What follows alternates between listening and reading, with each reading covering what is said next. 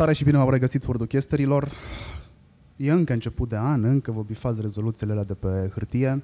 Uh, sunt convins că una dintre rezoluții pentru mulți dintre cei care ne ascultați acum uh, e și ce pot să fac eu mai mult pentru mediu. Um, bineînțeles, ați început de la clasicele nu mai aruncăm plastic, încercăm să folosim cât mai uh, mult orice alt material în afară de plastic, dar aș vrea să vorbim astăzi în interviul de acum despre CSR, despre poluare, despre cum te afectează în mod direct, despre ce înseamnă poluare în București și în orașele mari din țară, ce fac ele pentru a scădea nivelul poluării și eventual să vedem ce se întâmplă, dacă reușim să discutăm și asta, în alte orașe din lume, din Europa. Alături de mine este Dragoș uh, Tuță, care este pe scurt, șeful ambasadei sustenabilității din România. V-am zis bine, nu? Am rezumat bine. Prefer să spun inițiator decât șef. Inițiator. Bun. Mersi că ai acceptat invitația mea. Eu Hai uh, să povestim pentru început cine ești tu, despre cine ești tu, ce te recomandă ca în BD-uri, vocea și talentul cu siguranță. A, și apoi să trecem la chestiile care ne ard foarte tare, adică cele din subiectul pe care tocmai l-am prezentat. Grea întrebare. Ehm, sunt un tip uh, foarte pasionat de tot ceea ce înseamnă familie, în primul rând, în uh, sensul lărgit al uh, familiei, până la comunitate. Și în același timp am realizat acum câțiva ani, analizând așa ce fac și de ce fac, că am o mică obsesie legată de nevoia mea de a lăsa societății românești o moștenire destul de durabilă, uh, care să ne ajute să ne punem în valoare mai mult decât uh, în momentul de față, să ne ajute pe termen lung. În, uh, după o experiență în societatea civilă, începută în anii, la începutul anilor 2000, am ajuns oarecum neașteptat în industria de comunicare, continuând activitatea de ONGist. Uh, apoi, în 2009, uh, am uh, fost consultant extern la Petrom, la OMV Petrom, unde am făcut partea de online de la platforma Țara lui Andrei, de care a cam auzit toată lumea, urmând ca în 2011 să revin la antreprenoriat și să deschid The CSR Agency, care e prima agenție de consultanță specializată în sustenabilitate sau Corporate Social Responsibility. Ce înseamnă sustenabilitate? Sustenabilitatea e un termen larg care presupune toate eforturile pe care le fac uh, toți actorii din societate, atât uh, mediul privat cât și societatea civilă, uh, politicul, administrativul, dar chiar și cetățenii, din dorința de a lăsa generațiilor viitoare cel puțin aceleași resurse pe care generațiile actuale le-au primit, dacă nu, dacă nu chiar mai mult, și șansa la o viață cu o calitate cel puțin egală. Sustenabil, practic, înseamnă pe termen lung să folosești cel puțin la fel de multe resurse, da? cum a folosit și generația din trecut. Înseamnă și regenerare, regenerabilitate, Înseamnă și conservare, cum încercai să spui în prima parte, și da, și regenerabilitate și creare de noi resurse sau descoperire de noi resurse. Pentru că dacă ne uităm la ce se întâmplă la nivel macro pe planeta asta, vedem că consumăm din ce în ce mai mult, suntem din ce în ce mai mult și evident resursele, o parte dintre resurse sunt limitate și atunci trebuie să găsim soluții Uh, atât pentru a reduce uh, consumul de resurse actual, dar și pentru a identifica soluții astfel încât ele să fie de ajuns și pentru generațiile viitoare. Rapoartele spun că trăim pe datorie din ce în ce mai mult practic, adică pământul ne dă resurse în momentul ăsta undeva la maxim 5 luni pe an. În rest, Așa. restul timpului uh, trăim pe datorie. Poți să-mi explici puțin conceptul ăsta? De fapt, dacă ne uităm și la tema discuției de astăzi, la mediu, pentru că, uh, din păcate sau din fericire, sustenabilitatea e văzută în primul rând din acest unghi al protecției mediului și al naturii, uh, Ceea ce facem este să nu ne asumăm costuri de mediu. Nu e un lucru nou, e un lucru vechi în societate. Putem, pentru noi ca români, să ne uităm la ce se întâmplă în perioada comunismului, când poluarea actorilor uh, industriali era mult mai mare decât astăzi, era imensă uh, și avea un impact uh, foarte mare pe care îl resimțeam cu toții. Dacă locuiam în apropierea unei fabrici, vedeam foarte ușor, miroseam foarte ușor, simțeam în, în viața de zi cu zi impactul atunci nu doar că nu erau asumate aceste costuri, ele erau ignorate cu, cu bună știință, erau asumate, dar în sensul, în sensul negativ. Astăzi uh, am încercat uh, să, am început să ne cam prindem, ca să spun așa plastic, uh, și nu ne mai permitem atât de ușor, pentru că cetățenii au o putere mai mare, societatea s-a democratizat din punctul ăsta de vedere și putem să ne spunem uh, părerea și să ne cerem drepturile iar uh, dreptul la aer curat, la mediu, este un, uh, un drept fundamental. Când zici uh, că oamenii își dau cu părerea din ce în ce mai mult și conducerea unei țări sau unui district, unui spațiu teritorial administrativ nu mai poate ignora, te referi la faptul că am ajuns din nou la democrație directă că asta se întâmpla pe vremuri. De aici a plecat democrația. Ne strângeam într-o agoră, mă rog, se strângeau într-o agoră, și fiecare cu părerea. Cine avea, mă rog, părerile care cumva convergeau într-un punct comun, erau luate în considerare și se implementau am ajuns noi acolo datorită internetului? Nu cred că am ajuns, dar avem un instrument pentru a ne manifesta ca atunci. Avem posibilitatea să ne spunem părerea, să ne exprimăm și în același timp ceilalți au posibilitatea să ne susțină, să vină alături de noi sau din potrivă să, să ne aducă contraargumente. Care sunt nevoile pe care le au în momentul ăsta oamenii? Că voi ar trebui să știți cel mai bine. Din ce punct de vedere? Din punctul, de vedere, din punctul ăsta de vedere, al sustenabilității, al aerului curat, al poluării.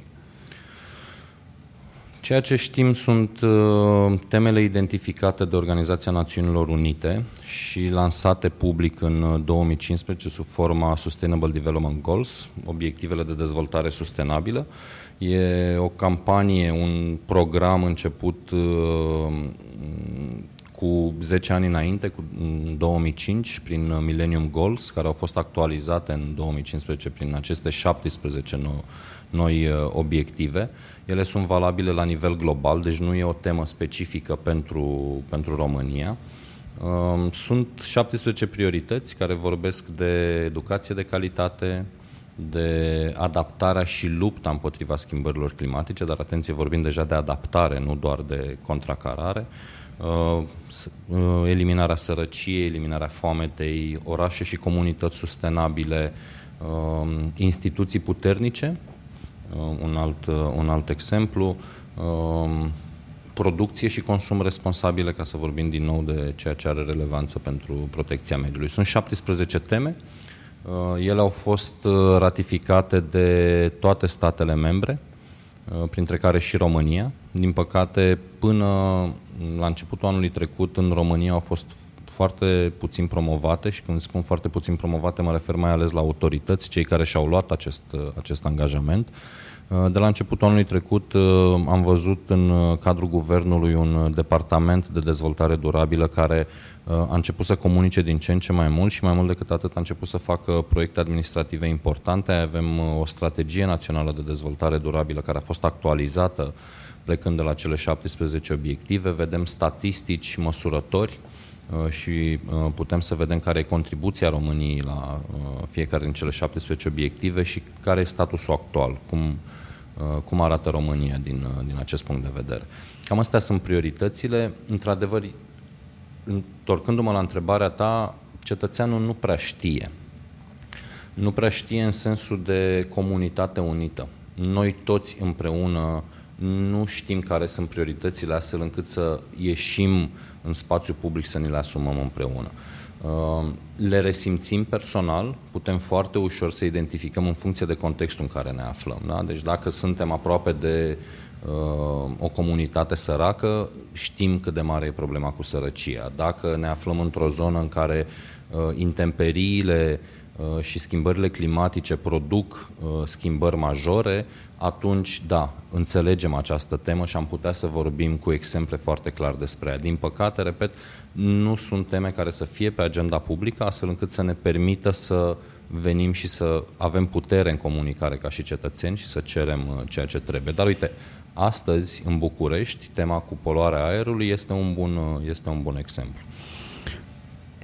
În ultima vreme văd dezbaterea acestui subiect în spațiu public și aici mă refer pe rețele de socializare, mai nou inclusiv la bere aud că se discută subiectul ăsta și știu că dacă începe să se discute în cafenele, în mijloc de transport în comun și așa mai departe, deja devine subiectul de pe agenda zilei.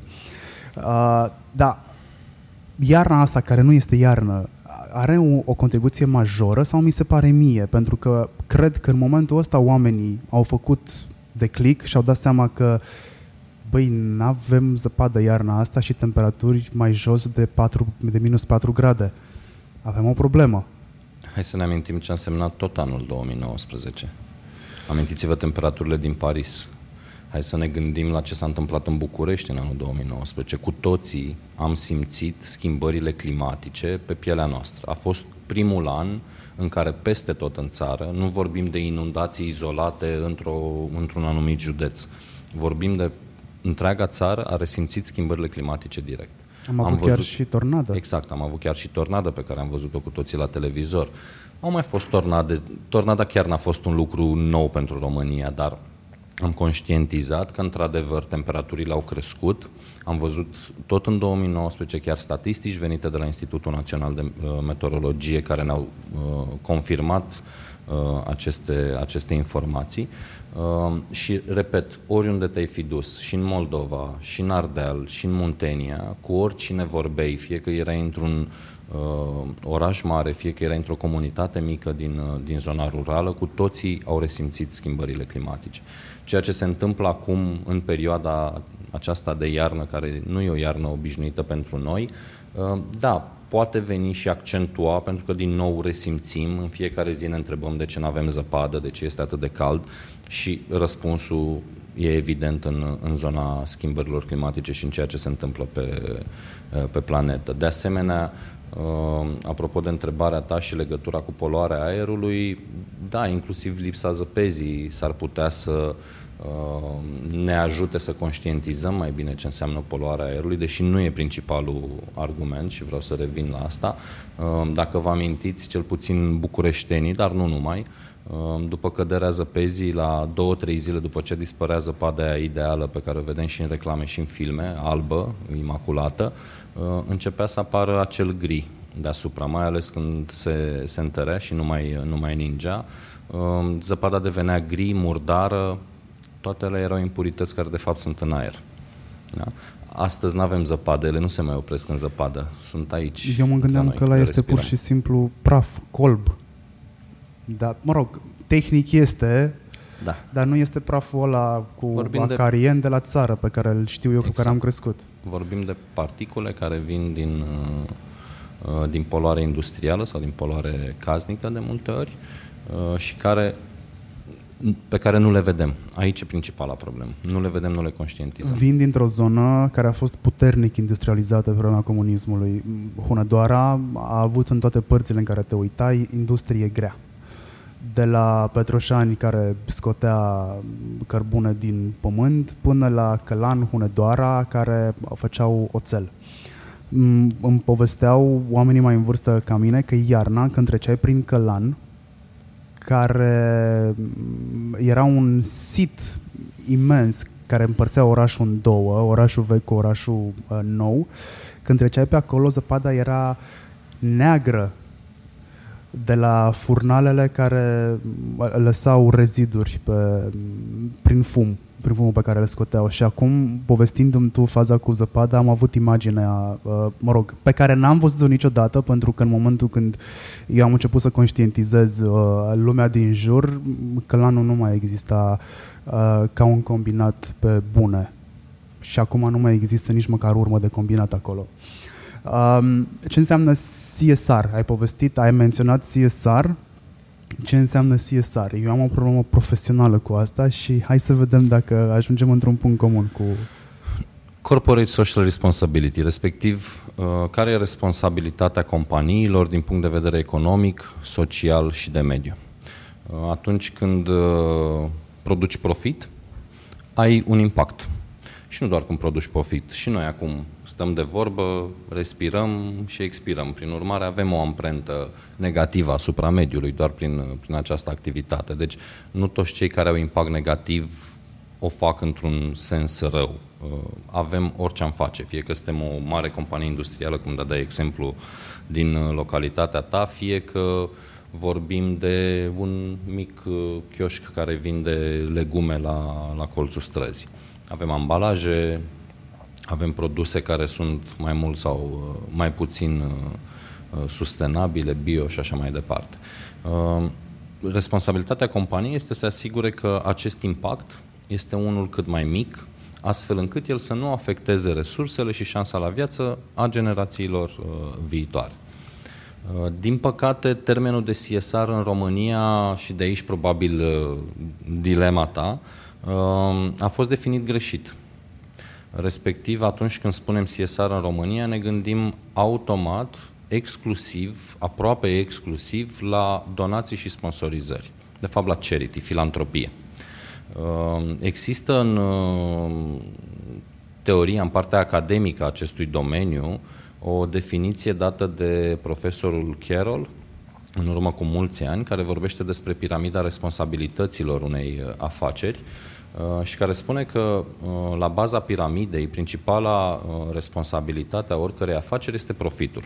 De ce? Pentru că fără profit afacerea nu va exista. Orice investitor, orice patron va închide această afacere dacă ea nu are profit. Următoarea, următoarea responsabilitate, urcând în această piramidă, este responsabilitatea legală. Încep să produci profit, îți testezi ideea uh, de afacere, de multe ori nu, nu acoperi toate aspectele legale. Ca să merg într-un uh, exemplu uh, ușor de înțeles, dar în același timp extrem, să presupunem că noi doi ne apucăm să vindem pantofi. Găsim un furnizor în Germania de pantofi, mergem și cumpărăm în, poate chiar înainte să ne facem firmă și putem ajunge chiar la acel vândut la porbagaj. De ce? Pentru că vrem să testăm piața, vrem să vedem care e reacția clienților. Și vindem și vindem. Putem să facem așa o comparație cu anii 90, cum arătau afacerile atunci. Oamenii vindeau, dar nu fiscalizau. Unii nici nu aveau firme, alții aveau firme, dar nu, plătea, nu plăteau uh, taxe la stat. Și atunci, cea de-a doua responsabilitate este cea legală, pentru că la un moment dat, un om întreg la cap, un patron întreg la cap, spune, băi, câștig bani, dar mi-e teamă, pot să am probleme cu legea. Și atunci faci eforturi și respecti cel de-al doilea nivel, respectiv responsabilitatea legală. Cel de-al treilea nivel este cel etic. Ok, câștig bani, respect legea, dar fac rău cuiva, angajații mei sunt ok, îi țin, mai, îi țin peste program, îi exploatez, le dau salarii prea mici și sunt nedrept cu ei, uh, resursele de mediu, ce fac cu deșeurile?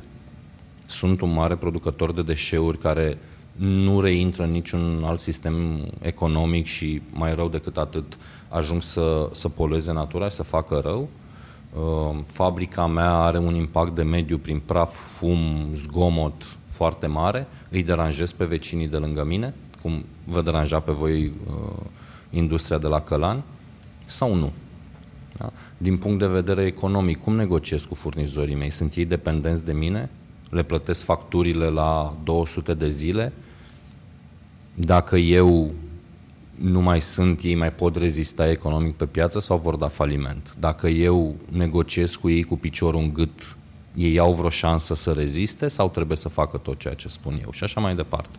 Deci asta e responsabilitatea, responsabilitatea etică. Și abia în vârful piramidei vorbim de responsabilitatea filantropică, care, atenție, responsabilitatea filantropică și activitatea filantropică în lume a apărut de obicei de la persoana fizică, de la acționar, de la patron – nu de la companie.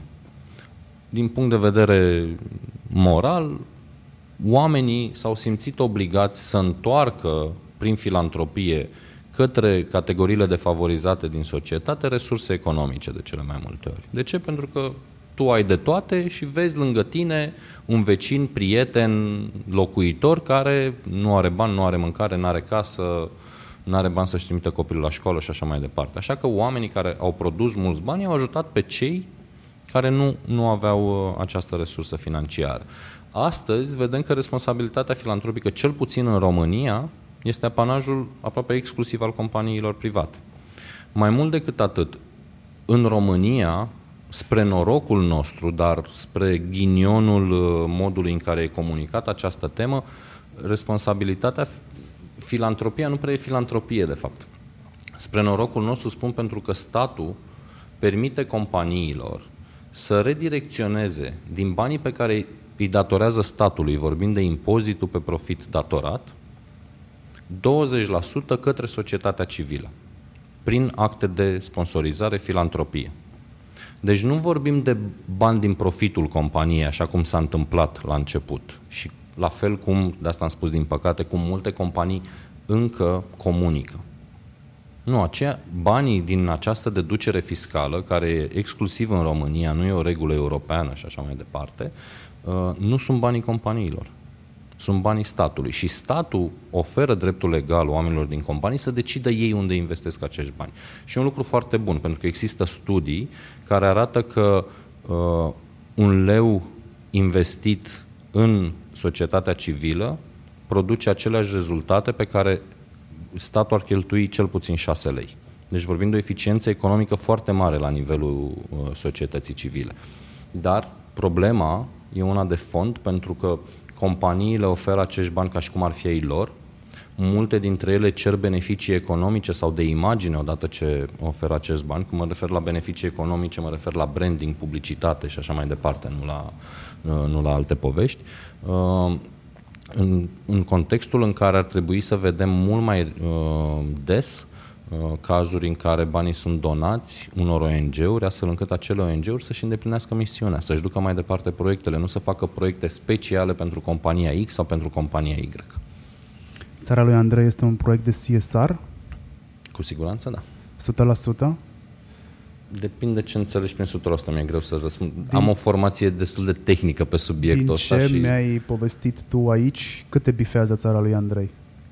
Multe dintre ele, mai ales în, în ultima perioadă. În 2009, atunci când el a apărut, a, a avut o formă preponderent de campanie de uh, comunicare socială. Uh, Uh, și în același timp de campanie de filantropie. Dacă ne uităm, astăzi țara lui Andrei uh, vorbește despre uh, educație profesională și nu doar vorbește, ci face. Sunt foarte mulți tineri care participă la cursuri și obțin o diplomă și pot fi integrați în uh, piața forței de muncă. De multe ori sunt tineri din categorii defavorizate.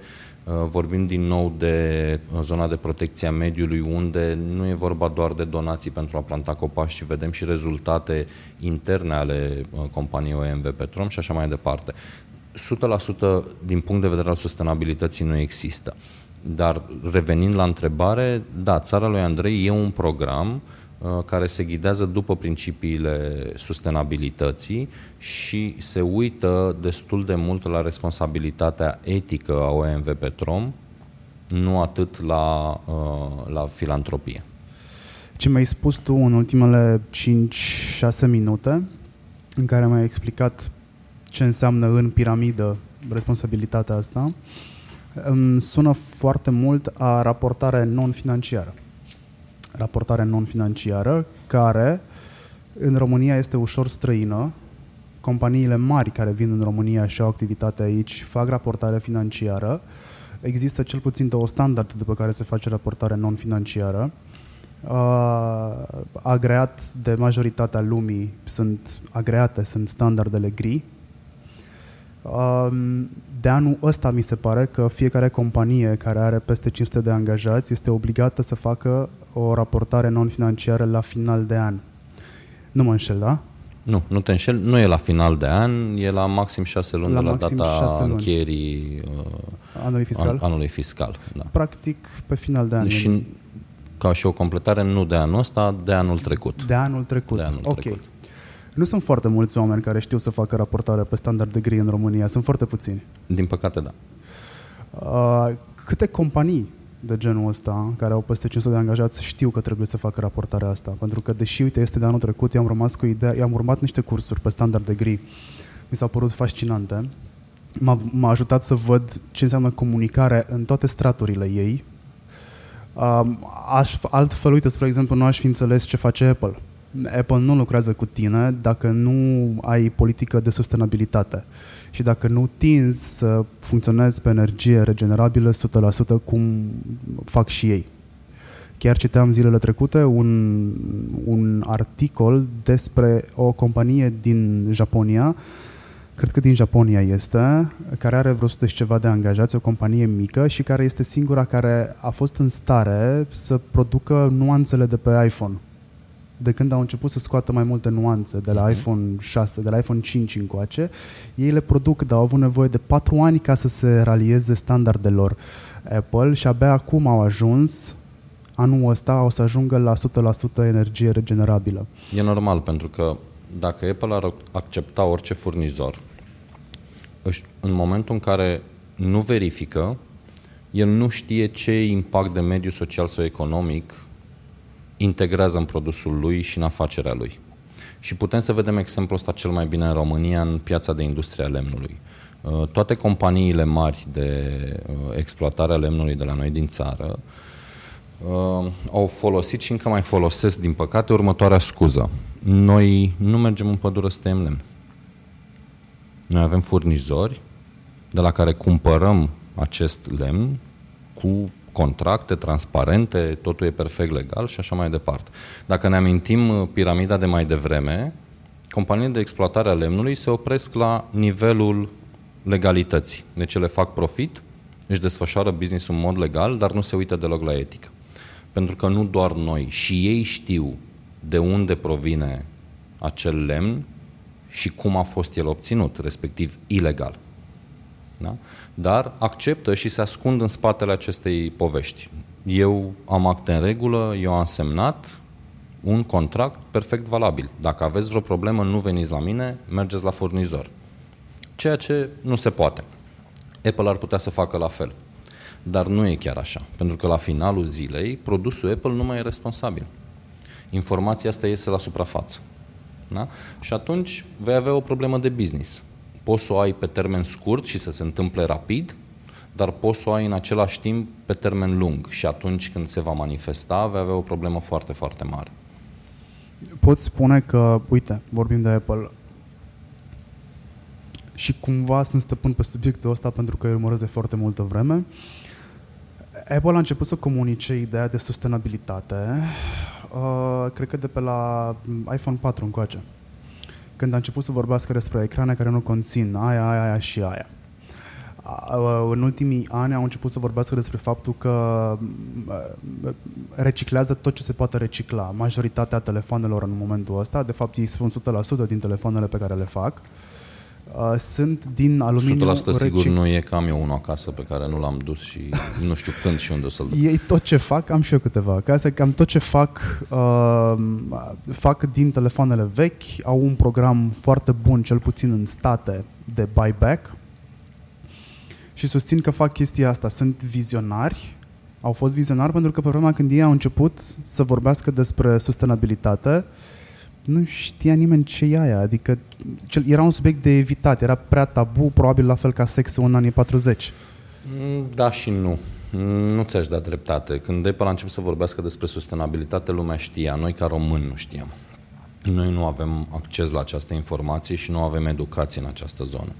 Uh, dacă mergem la Londra, o să vedem că aproape fiecare cafenea de la colț de stradă are cel puțin un afiș care vorbește despre produse organice, bio, sustenabilitate, modul în care își tratează angajații și așa mai departe.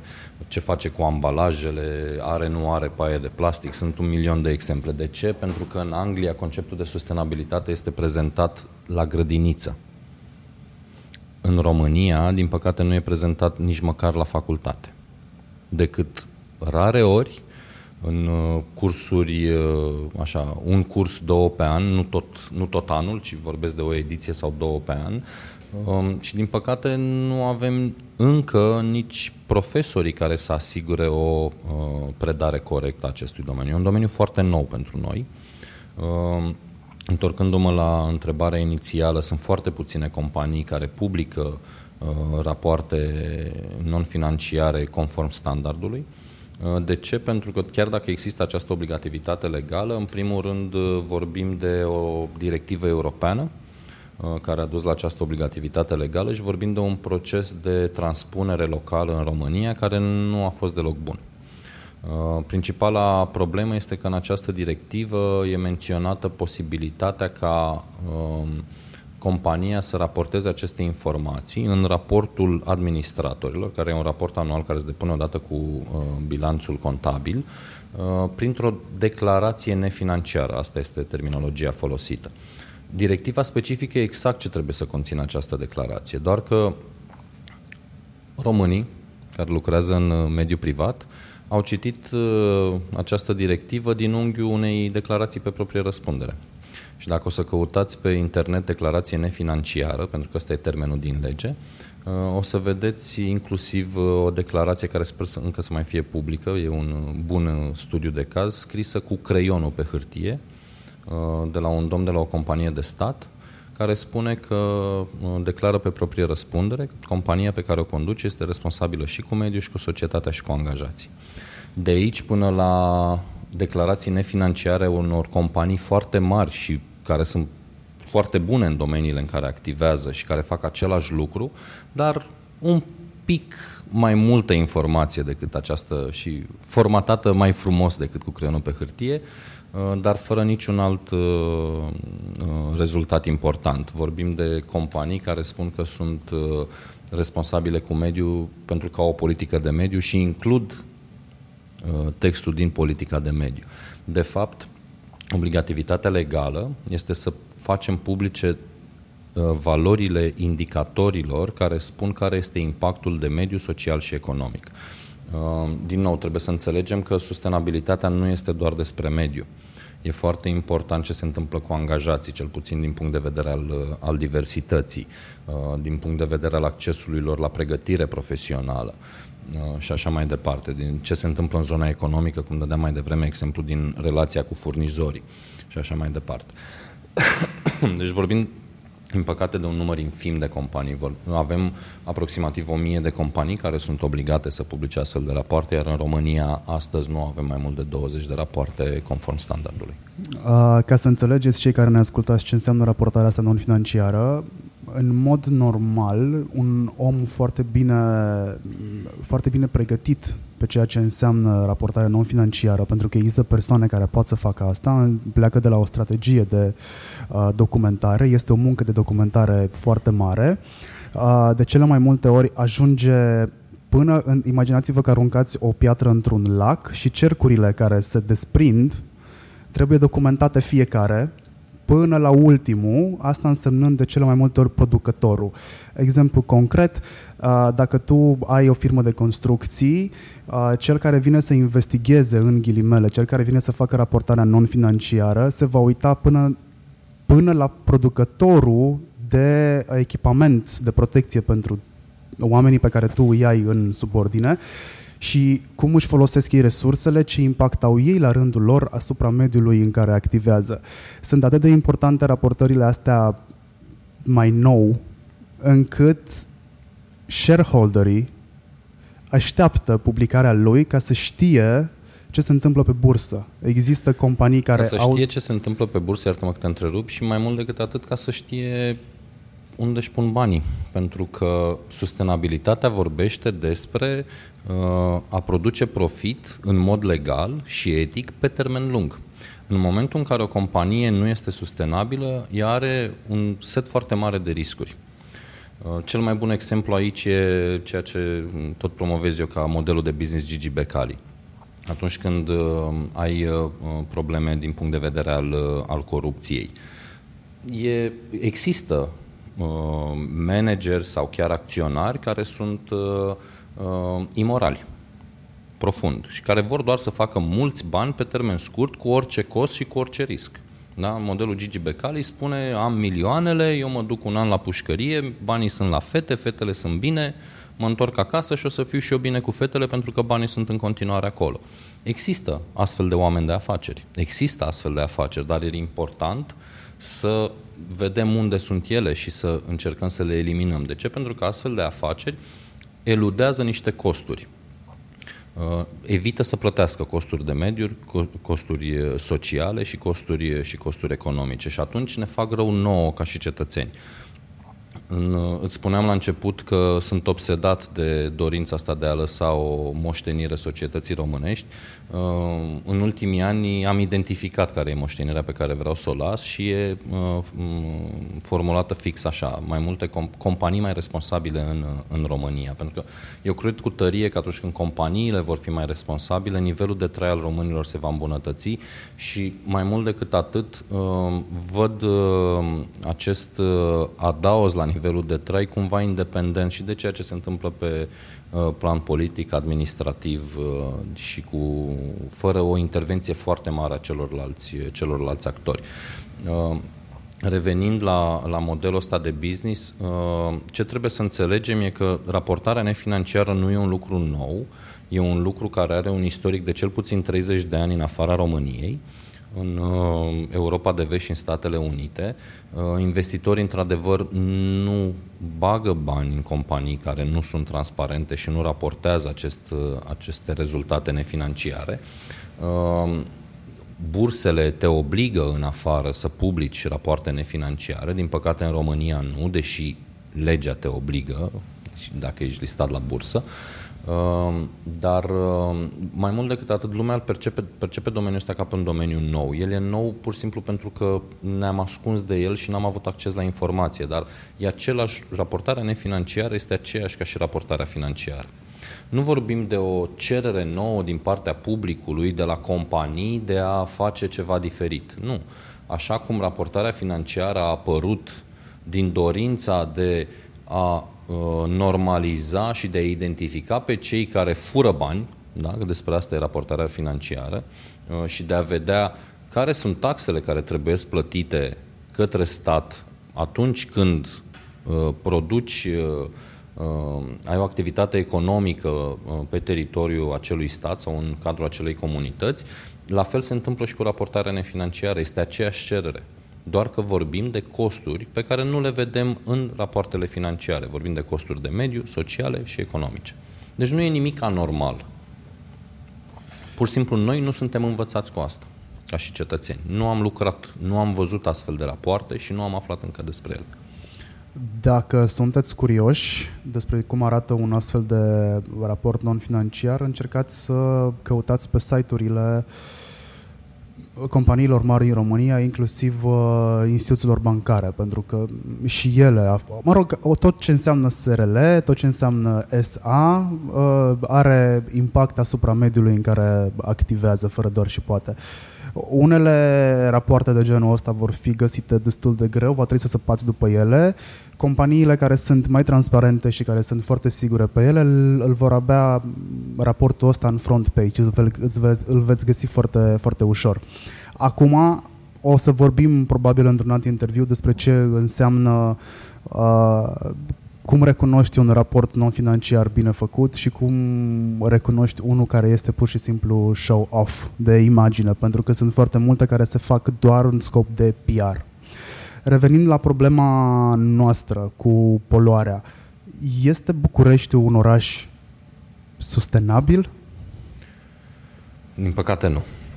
Și sunt foarte multe argumente, printre care și poluarea aerului, care este, care este subiectul zilei, dar nu numai. Uh, avem multe probleme în București. Uh, asta nu înseamnă că Bucureștiul e un oraș mai uh, rău sau mai bun decât alte orașe. Din păcate avem probleme peste tot.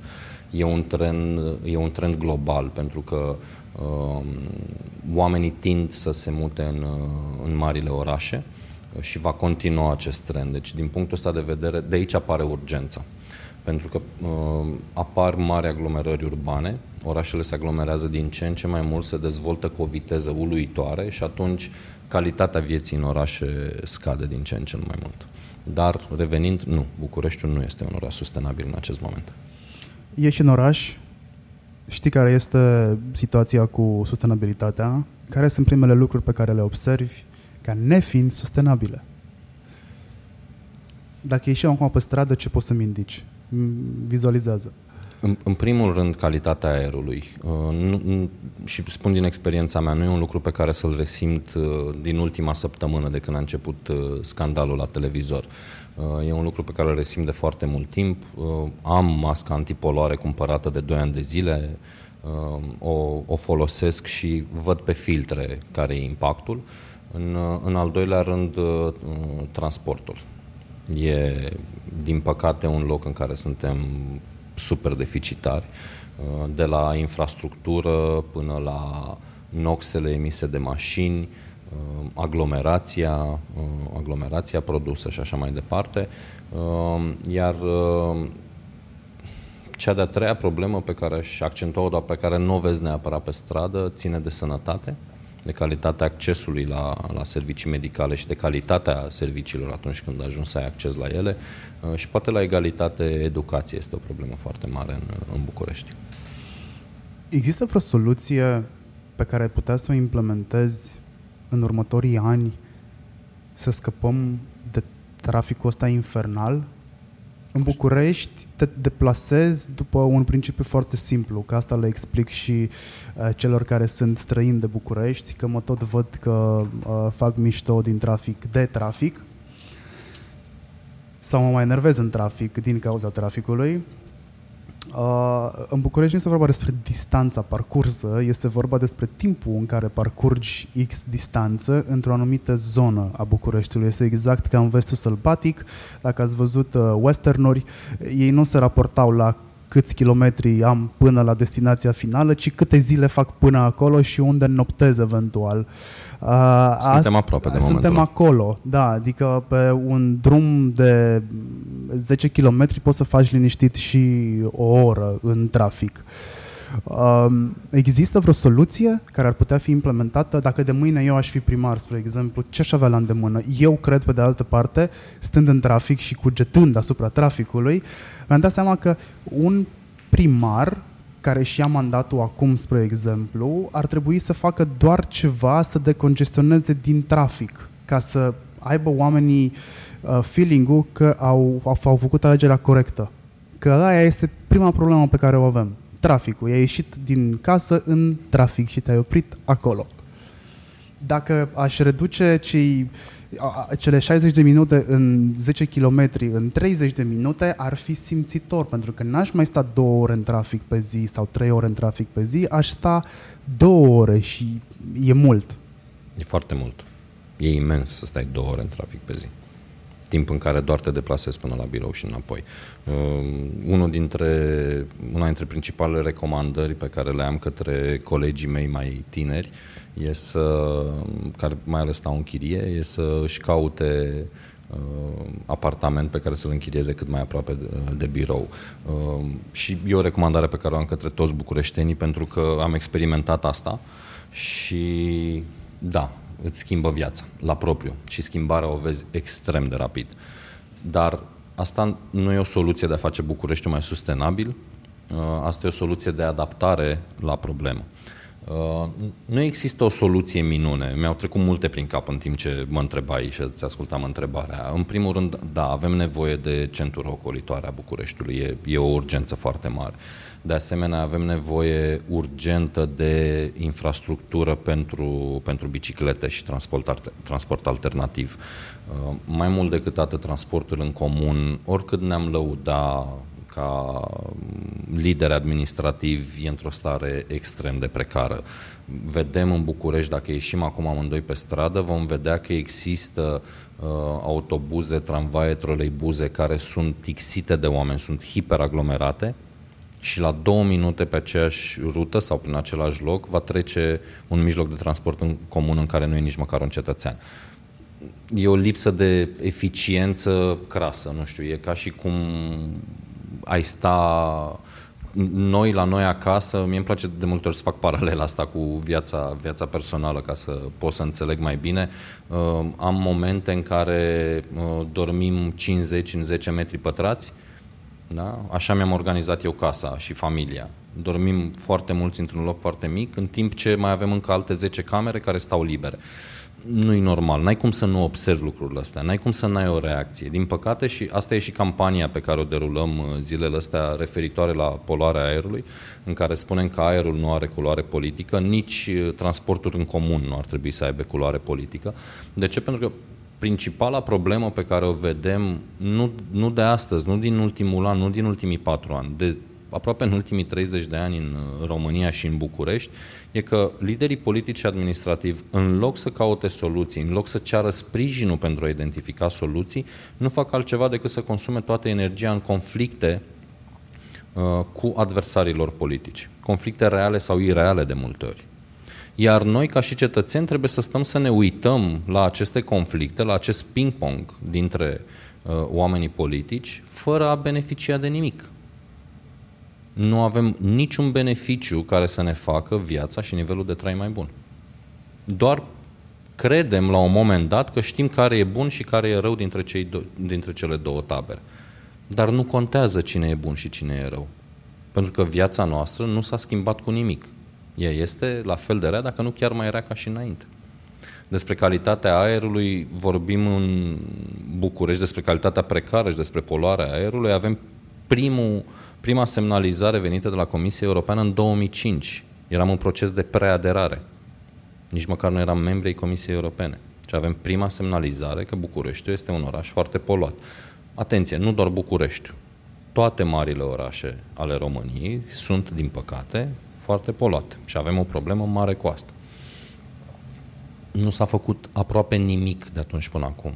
Prima măsură care trebuie luată este instalarea de senzori de monitorizare a poluării aerului și nu doar instalarea lor, pentru că există, Ministerul Mediului are câțiva senzori. Din păcate, din ce am aflat, nu măsoară toate, uh, toți indicatorii uh, necesari pentru a identifica poluarea aerului, dar odată instalați acest senzor, e foarte important ca datele înregistrate de senzor să devină publice.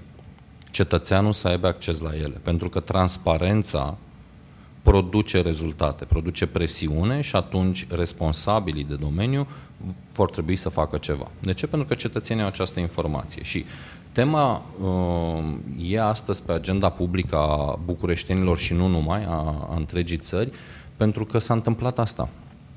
Avem senzori de monitorizare a polorii aerului din București, ale căror date sunt publice. E prima dată când avem așa ceva, da? dar îi avem și putem să vedem live care e calitatea aerului în, uh, în 10 puncte din, uh, din București. Dacă te uiți pe harta respectivă, o să vezi că pe măsură ce te îndepărtezi de centrul Bucureștiului, scad coeficienții ăia alarmanți. Dar pe de altă parte, cum stau în afara Bucureștiului, observ ceea ce majoritatea nici măcar nu gândesc, n-ar putea gândi. Traficul din București are ecou cel puțin 30 de kilometri în afara Bucureștiului. Cum arată aerul în afara Bucureștiului? Eu mă felicitam uitându-mă pe harta respectivă că acum un an și ceva am luat decizia bă, să ne mutăm în afara Bucureștiului. Ne-am dus la 20 de kilometri de București, dar stăteam și mă întrebam, ok, nu e ca în București, cu siguranță e mai clean, liniște este cu siguranță, dar dacă traficul ăsta are ecou până în Buftea, spre exemplu, cum este aerul?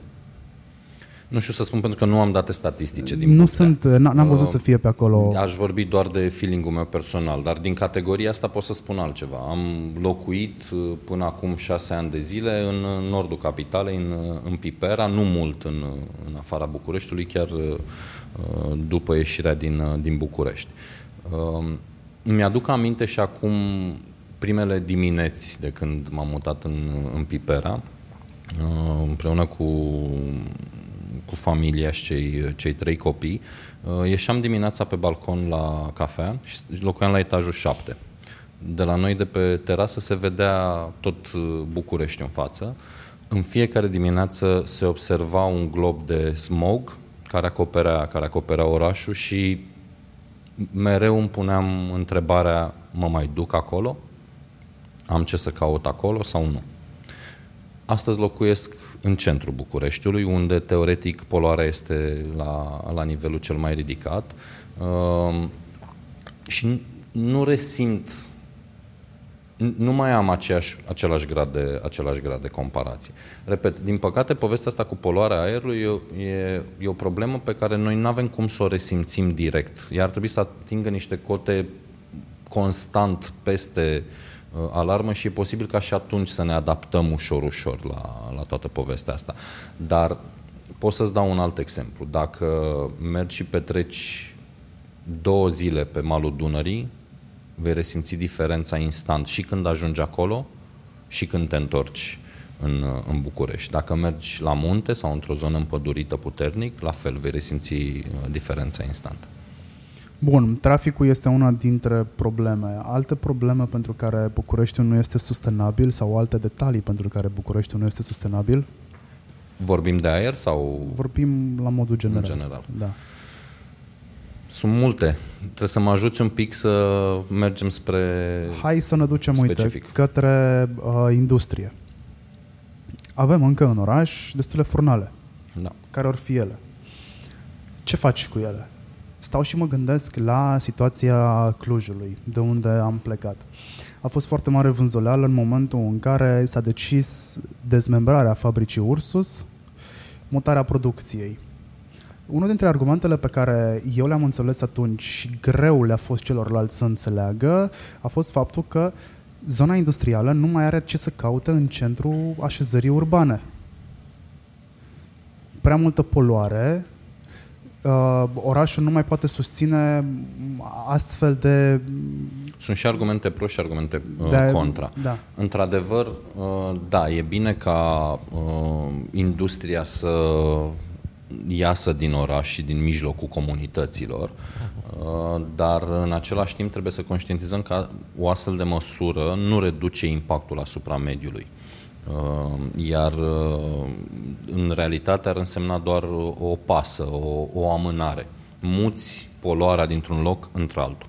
Așa că singura soluție concretă este monitorizarea foarte atentă a impactului de mediu al fiecărei uh, astfel de, de fabrici uh, și în același timp uh, obligarea patronilor să investească în tehnologii prietenoase cu mediul, pentru că există soluții și pentru reducerea uh, pulberilor eliberate în atmosferă și pentru toate celelalte probleme de mediu. Tehnologia a avansat foarte mult. Problema este că oamenii de afaceri nu își asumă aceste costuri și spun dacă legea îmi permite să funcționez așa cum funcționez astăzi, de ce să plătesc eu bani?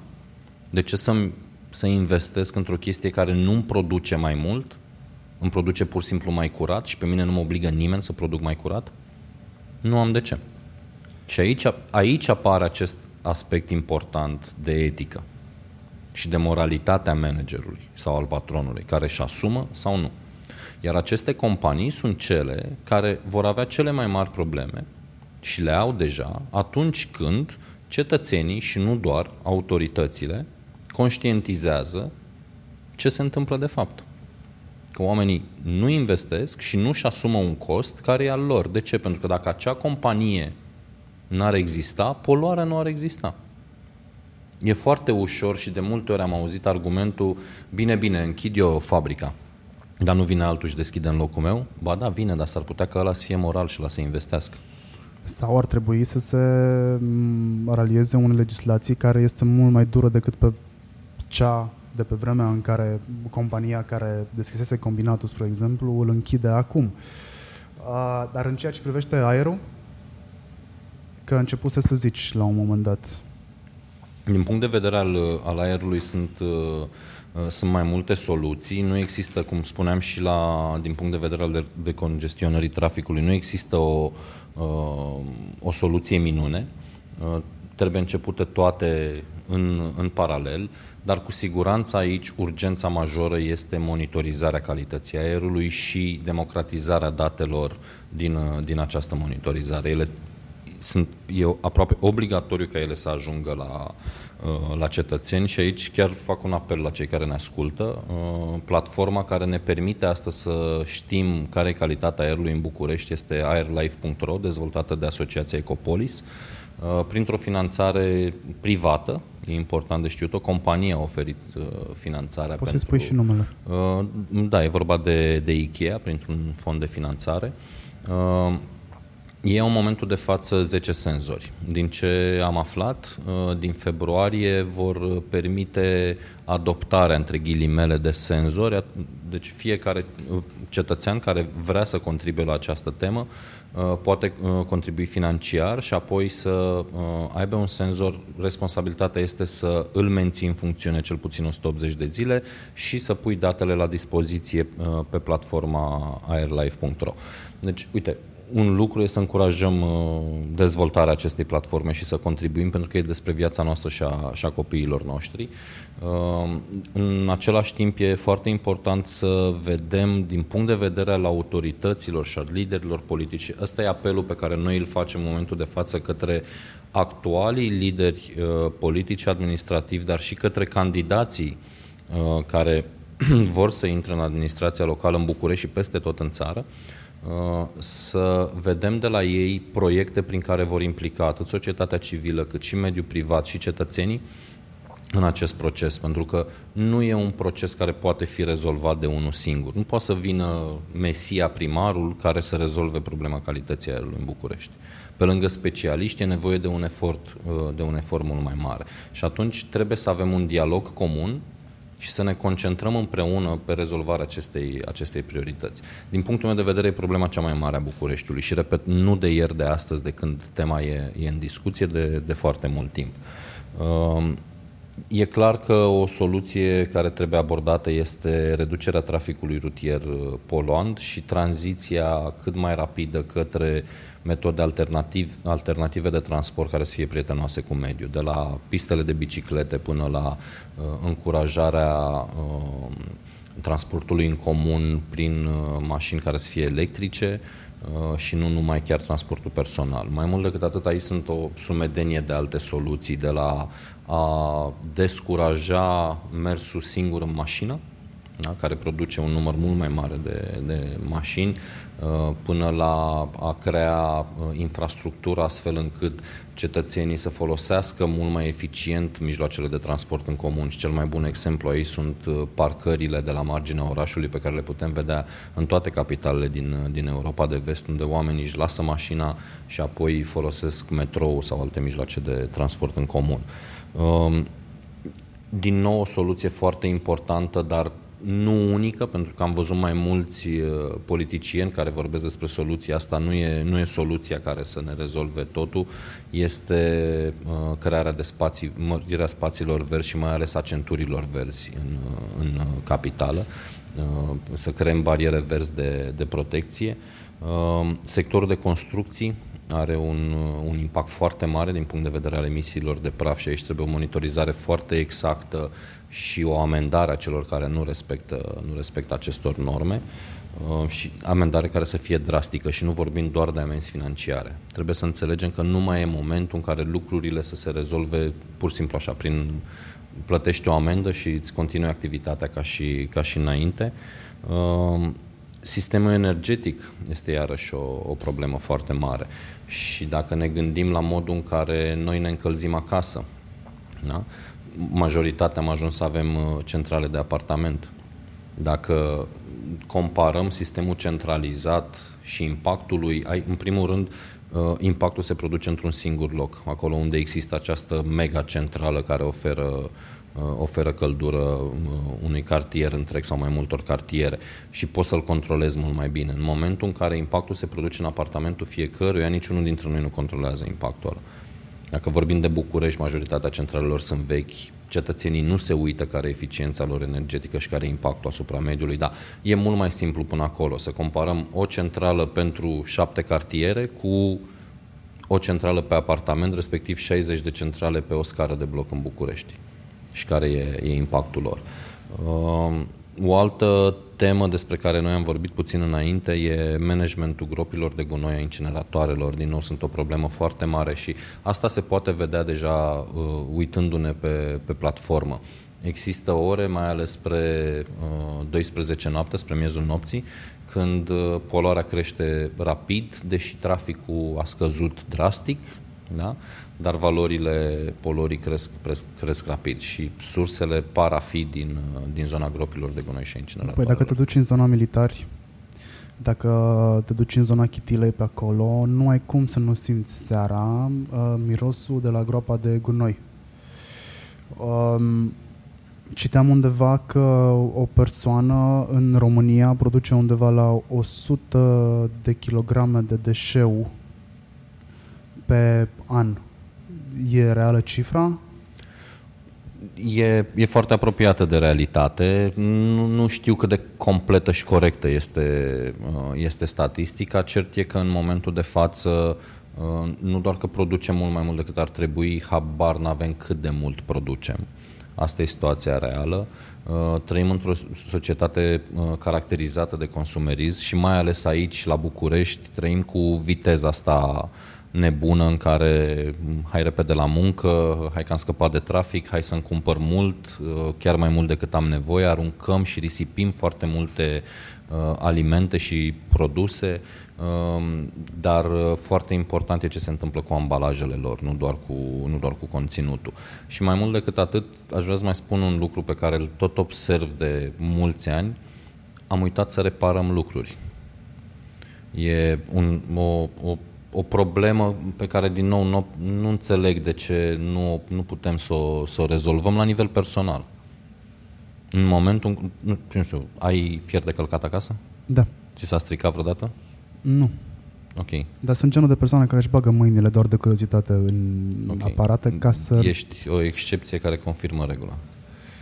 Uh, da, eu cred că asta de fapt ține de tot spun asta în podcasturi, ține de background-ul sociocultural pe care îl avem. Um, an de zile am auzit de la persoanele care aveau posibilitatea să meargă în afară că acolo nu se repară lucruri. S-a stricat, l-ai aruncat la gunoi, l-ai pus lângă tomberon, le altcineva care are... Să nu uităm că am trecut printr-o perioadă, cei mai tineri nu știu, dar am trecut printr-o perioadă a anilor 90 în care foarte multe lucruri electrocasnice, electronice, care ajungeau pe piața din România, second hand, erau de fapt produse luate de lângă tomberoanele din Germania, Austria și așa mai departe, uh, recondiționate de români, și puse la vânzare în România. Sau chiar produse recondiționate de cei exact, din țara de proveniență. Exact, sau chiar produse recondiționate acolo. Cred că pentru noi, involuntar, a devenit un standard de avuție, de calitate a vieții. Nu mai trebuie să-l... Uh, Eu sincer cred că lucrurile sunt legate. Uh, avem atât de puțin timp la dispoziție pentru a lua decizii, încât asta e o decizie pe care nu mai avem timp să o luăm. Și aici îți dau un alt exemplu. Ți-a stricat vreodată mașina? Da. Și prietenilor tăi, corect? Ai auzit de vreun prieten care să-și arunce mașina după ce i s-a stricat, fără să meargă cu ea la service? Nu. Despre asta e vorba. Acolo e o relație uh, mult mai personală între noi și uh, automobil, automobil și atunci ne raportăm altfel decât la o mașină de spălat rufe sau la o, o mașină de călcat sau chiar la un televizor. Dar în același timp e incredibil, sunt banii noștri, e munca noastră pe care o aruncăm și o repetăm, mai muncim încă o dată ca să ne luăm un produs nou, când produsul vechi putea fi reparat foarte ușor în multe dintre cazuri. Primul motiv pentru care mă apuc să repar e că urăsc perioada de garanție. Deci decât să mă duc în perioada de garanție, prefer să-mi bag mâinile și să-mi dau seama dacă funcționează sau nu. Pe de altă parte, ori de câte ori am avut un produs pe care am fost conștient că îl pot recicla într-un fel sau altul, mi-am dat seama că a lua acel produs, al urca în mașină, al duce la punctul de reciclare, este nici măcar nu se anulează, să zici că ești pe zero, știi? Ai consumat combustibilul, ai eliberat noxele, particulele, ai reciclat produsul, te-ai întors și gata, măcar sunt pe zero, știi? Ok, uite, putem să facem așa un joc și să fiu activist în momentul Te de rog. față după ce ai afirmat asta și de ce ți l-ai mai cumpărat? Produsul? Da. am avut nevoie de el, dar el s-a stricat. Da, da, știi că în momentul în care l-ai achiziționat, ți-ai asumat mai multe costuri decât costul pe care l-ai plătit în magazin? Explicăm puțin asta. Încerc să găsesc o paralelă pe care să o fac. Uh,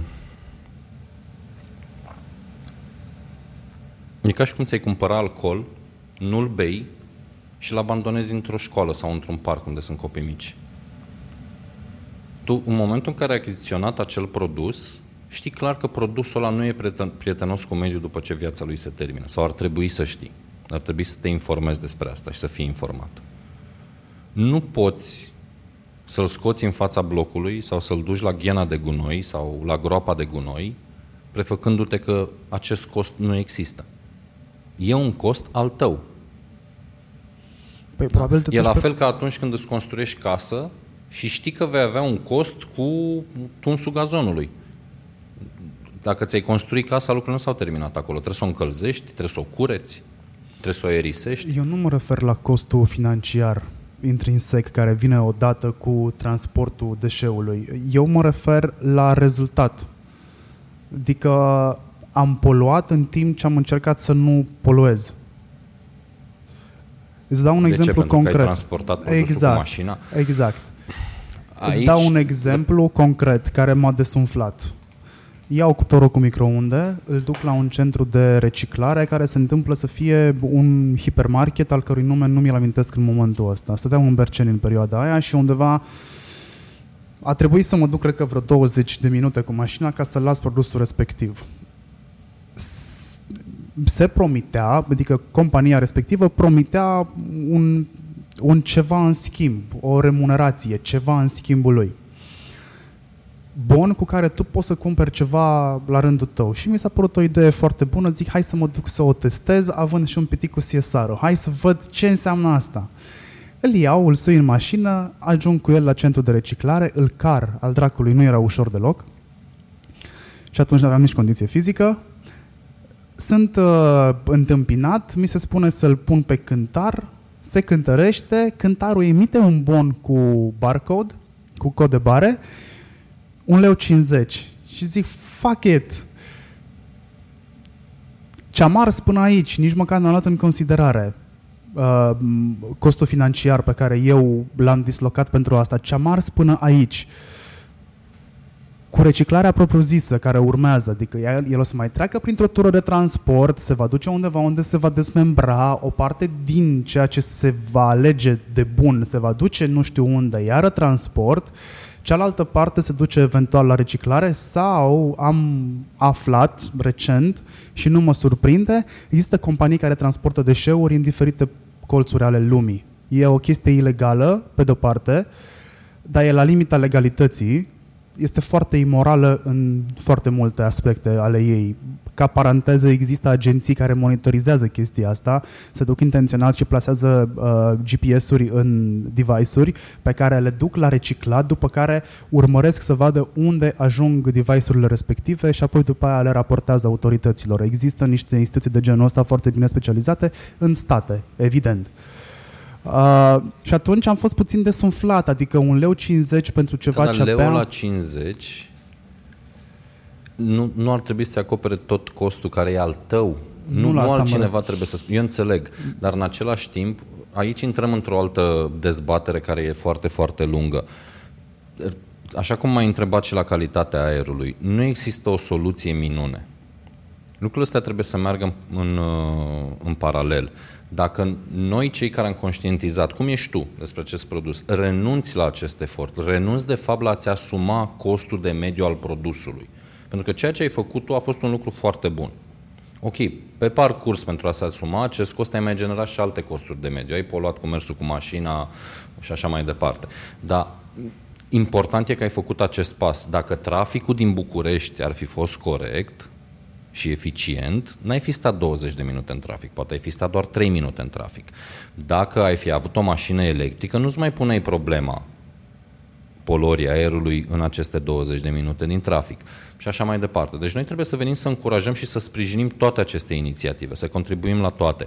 Și aici mai revin puțin la tema asta a lui Am uitat să reparăm, pentru că nu am adus-o accidental în discuție. Nu doar lucrurile și obiectele am uitat să le reparăm, relațiile am uitat să le reparăm. Și e un lucru foarte grav la societatea românească și e un lucru care ne pune o frână foarte bruscă la tot ceea ce înseamnă sustenabilitate și calitatea vieții. De ce? Pentru că noi nu mai putem să colaborăm. Ne e foarte greu să colaborăm și să ne ajutăm între noi. Ai spus că nu aveai condiție fizică și că ai cărat produsul ăla, era foarte greu. În liceu, sigur, găseai un prieten pe care îl sunai pe fix și îi spuneai, hai te rog să mă ajut că am de cărat un produs. Foarte greu îl mai găsești astăzi. Dar mai mult decât atât putem să vedem asta la liderii politici, care în timp ce văd și ei și știu cu toții calitatea aerului din București. Poate nu știau înainte, dar odată cu această platformă democratizată și în total independentă, sigur toți știu că problema este extrem de gravă. Și nu e doar pentru cetățenii care au votat. E pentru toată lumea, inclusiv pentru copilul lor, inclusiv pentru ei și își pun întrebarea asta. Doar că mândria și această uh, Uh, lipsă de reflex de a repara relații ne blochează să găsim soluții. Nu putem colabora ca să găsim soluții. Într-un astfel de moment, niciun politician n-ar fi trebuit să facă conferință de presă în care să spună că celălalt politician a greșit sau a declarat nu știu ce. Într-un astfel de moment, toți ar fi trebuit să iasă cu un singur mesaj. Cine are soluții să vină acum. E urgent, ceea ce fac eu e să creez cadru pentru a rezolva cât mai rapid această problemă. Nimeni n-a făcut asta până astăzi în societatea română. Pentru că așteptăm să rezolve cineva o problemă pe care o avem, problemă care de altfel se trage din nou din background-ul sociocultural când ni se rezolva o problemă? Eu cred pentru că pur și simplu avem această foarte mare problemă uh, cu colaborarea. Cred că uh, e o problemă care s-a care a apărut și s-a adâncit foarte mult în perioada comunistă. Încă avem uh, reflexul ăsta undeva în uh, subconștient probabil sau în, în gene deja cu, dacă sunt mai mult de trei oameni care se înțeleg, înseamnă că e o problemă. Uh, și putem să vedem asta și de la mediul antreprenor, și în mediul antreprenorial și social și oriunde ne uităm. Foarte greu lumea colaborează. Noi la Ambasada Sustenabilității promovăm foarte, foarte tare colaborarea în interesul, în interesul public și de multe ori ne întâlnim cu oameni care spun nu cred, voi aveți un alt interes, un interes ascuns, voi de unde câștigați, de ce să facem asta? Care e beneficiul vostru, ce câștigați voi? Sigur vrei să mă păcălești cu ceva. Și durează, uite, de 2-3 ani de zile, tot afirmăm, tot continuăm să uh, promovăm colaborarea și să dăm dovezi că se poate, da? Și lumea începe să prindă ușor, ușor încredere. Ăsta e mesajul pe care îl transmitem și prin campania asta cu aerul nu are culoare politică. Și dacă o să te uiți pe Facebook, în locurile în care am publicat acest mesaj, o să vezi că avem uh, membrii de partid uh, și de la partidul de la putere și de la partidul din opoziție care spun a, voi aveți un interes politic când faceți campania asta, e pentru ceilalți, pentru adversarii mei. Și vin și ceilalți și zic, nu, aveți un interes politic, dar e pentru uh, ăilalți de la putere sau e pentru ea din opoziție și așa mai departe. E foarte greu să acceptăm, băi, ăsta e adevărul. Nu e despre ceartă. Și dacă ne uităm mai mult decât atât, nu am avut niciun lider național formal, vorbesc aici de președinte, premier, ministru și așa mai departe, care să vină și să vorbească despre colaborare și să facă măcar un apel corect la colaborare pe o prioritate corectă a României. În schimb, am avut lideri care ne-au învățat să fim aroganți, am avut lideri care ne-au învățat să ne batem parte în parte, dacă mi-ai zis ceva, ți-o trag pe moment, imediat, instant, nici nu stau să te întreb ce ai vrut să zici. Am avut lideri care au spus, și ce dacă am o problemă cu legea? Ia să văd ce-mi faci. Toate lucrurile astea se văd în societatea românească. Ele se răspundesc foarte repede și asta cred că trebuie să înțeleagă liderii formale ai societății. Că dacă președintele va, se va scărpina în fiecare interviu săptămânal la televizor pe partea stângă a feței, cetățenii români vor începe să facă același lucru. Puterea de influențare a liderilor este foarte mare. Ei sunt cei care au cea mai mare putere de influență în țara asta. Nu există nimeni care să influențeze mai mult cetățeni. Așa că noi încă așteptăm de la ei momentul în care ne vor spune nouă cetățenilor cum putem să contribuim prin colaborare și să ajutăm pe lideri astfel încât cu toții să trăim mai bine. Asta lipsește foarte, foarte tare din societatea românească. Și suntem într-o perioadă electorală în care în continuare cu amărăciune observ că nimeni nici măcar nu încearcă să facă asta. Toată lumea are doar orgolii și vrea doar să se delimiteze de ceilalți. Vorbești de colaborare și am văzut recent, cred că Cătălin Tăniță povestea despre asta, în LA au făcut, uh, au digitalizat practic curățenia, știi, știți subiectul, da? Am, au, am observat. Practic au digitalizat curățenia, uh, au făcut patrule ale curățeniei, să le spunem așa, care verifică dacă străzile și nu doar alea cele mai circulate sunt curate. Mai mult au implicat cetățenii, își descarcă aplicația pe telefon, uh, pozează și chiar dau rating anumitor zone în care ei trăiesc sau zonelor în care Hai, se hai plimbă. să ne întrebăm de ce s-a ajuns aici. În primul rând pentru că oamenii au avut tăria să recunoască avem o problemă. Și pasul următor nu e să găsim vinovatul. Pasul următor e să rezolvăm problema. Deci ce se întâmplă astăzi cu calitatea aerului în București, acest ping-pong de mesaje politice din toate partidele, din absolut toate partidele, e similar cu situația unei familii, tată, mamă și copil. Să spunem și bunic, bunic. Să presupunem că trăiesc bunic, bunică, tată, mamă și un copil în casă. Copilul leșină. Tata, mama, bunicul și cu bunica încep să certe cine e vinovat pentru că a leșinat copilul. Nu i-ai dat să mănânce de dimineață, nu s-a îmbrăcat bine, ți-am spus că e anemic și așa mai departe. Și copilul e leșinat lângă ei.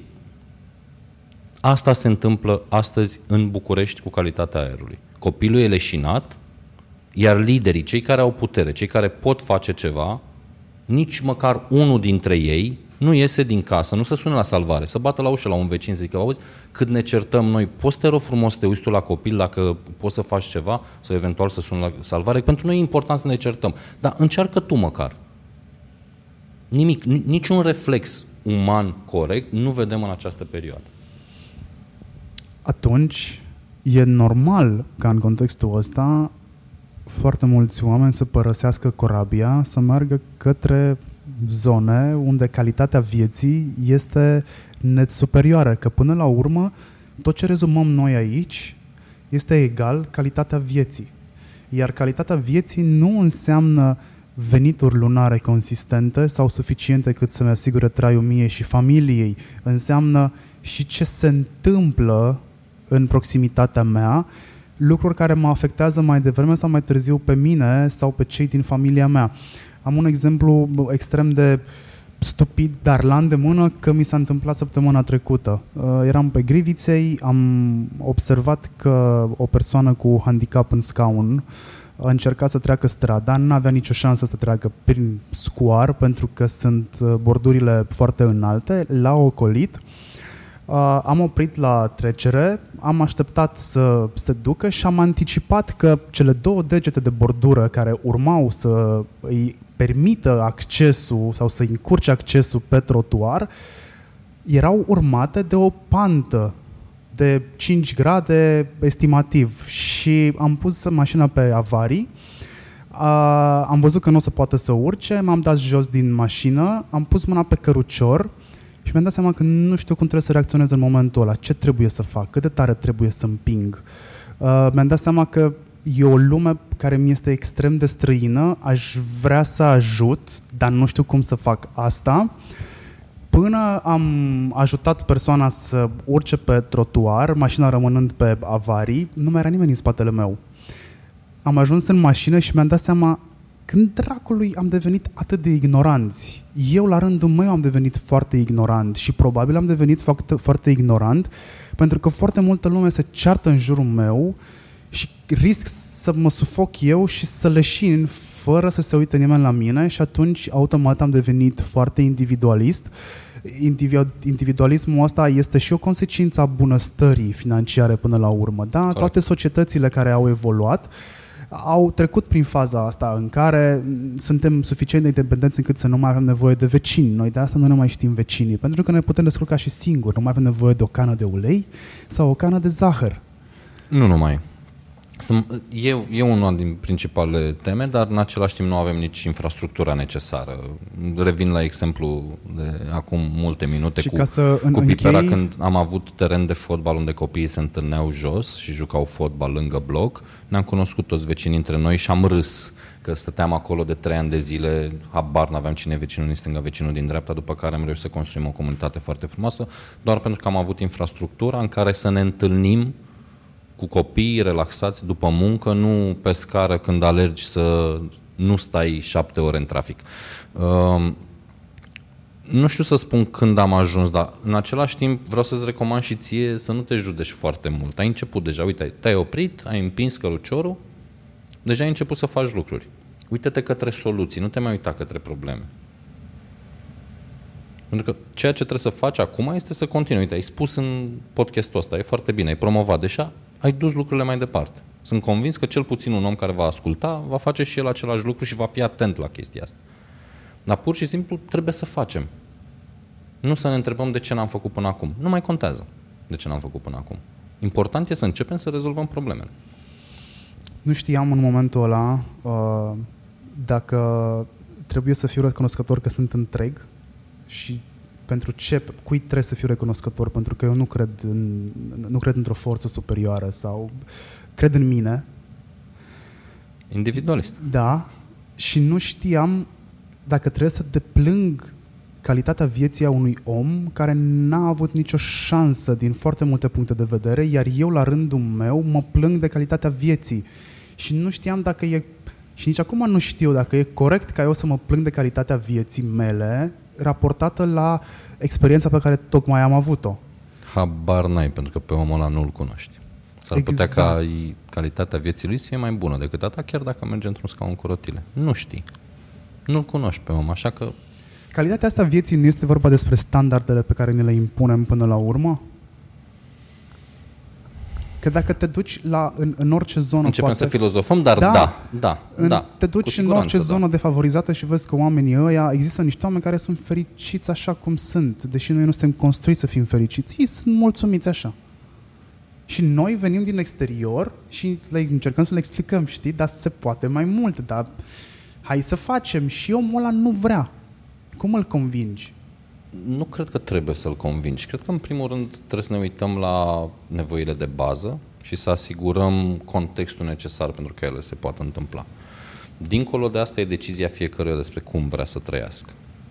Da? Cel mai bun exemplu e în state, unde există oameni ai străzii care nu trăiesc pe stradă pentru că nu mai au posibilitatea materială să trăiască într-o casă, ci pentru că așa vor. Punct. Da, e un nu stil sunt de o viață. majoritate, dar e un stil de viață. E greu de dezbătut și de pronunțat în zona asta, dar în primul rând trebuie să încercăm să-i cunoaștem pe oamenii de lângă noi și să vedem cine și dacă are nevoie de ajutor. Până acolo trebuie să ne uităm la nevoile de bază și să ne asigurăm că toți au șanse egale și cei care nu au șanse egale e normal să primească mai mult. Cei care se află în momentul de față într-o categorie defavorizată. Spuneai uh, mai devreme că um, în Anglia, spre exemplu, sustenabilitatea se predă la școală, la grădiniță, pardon.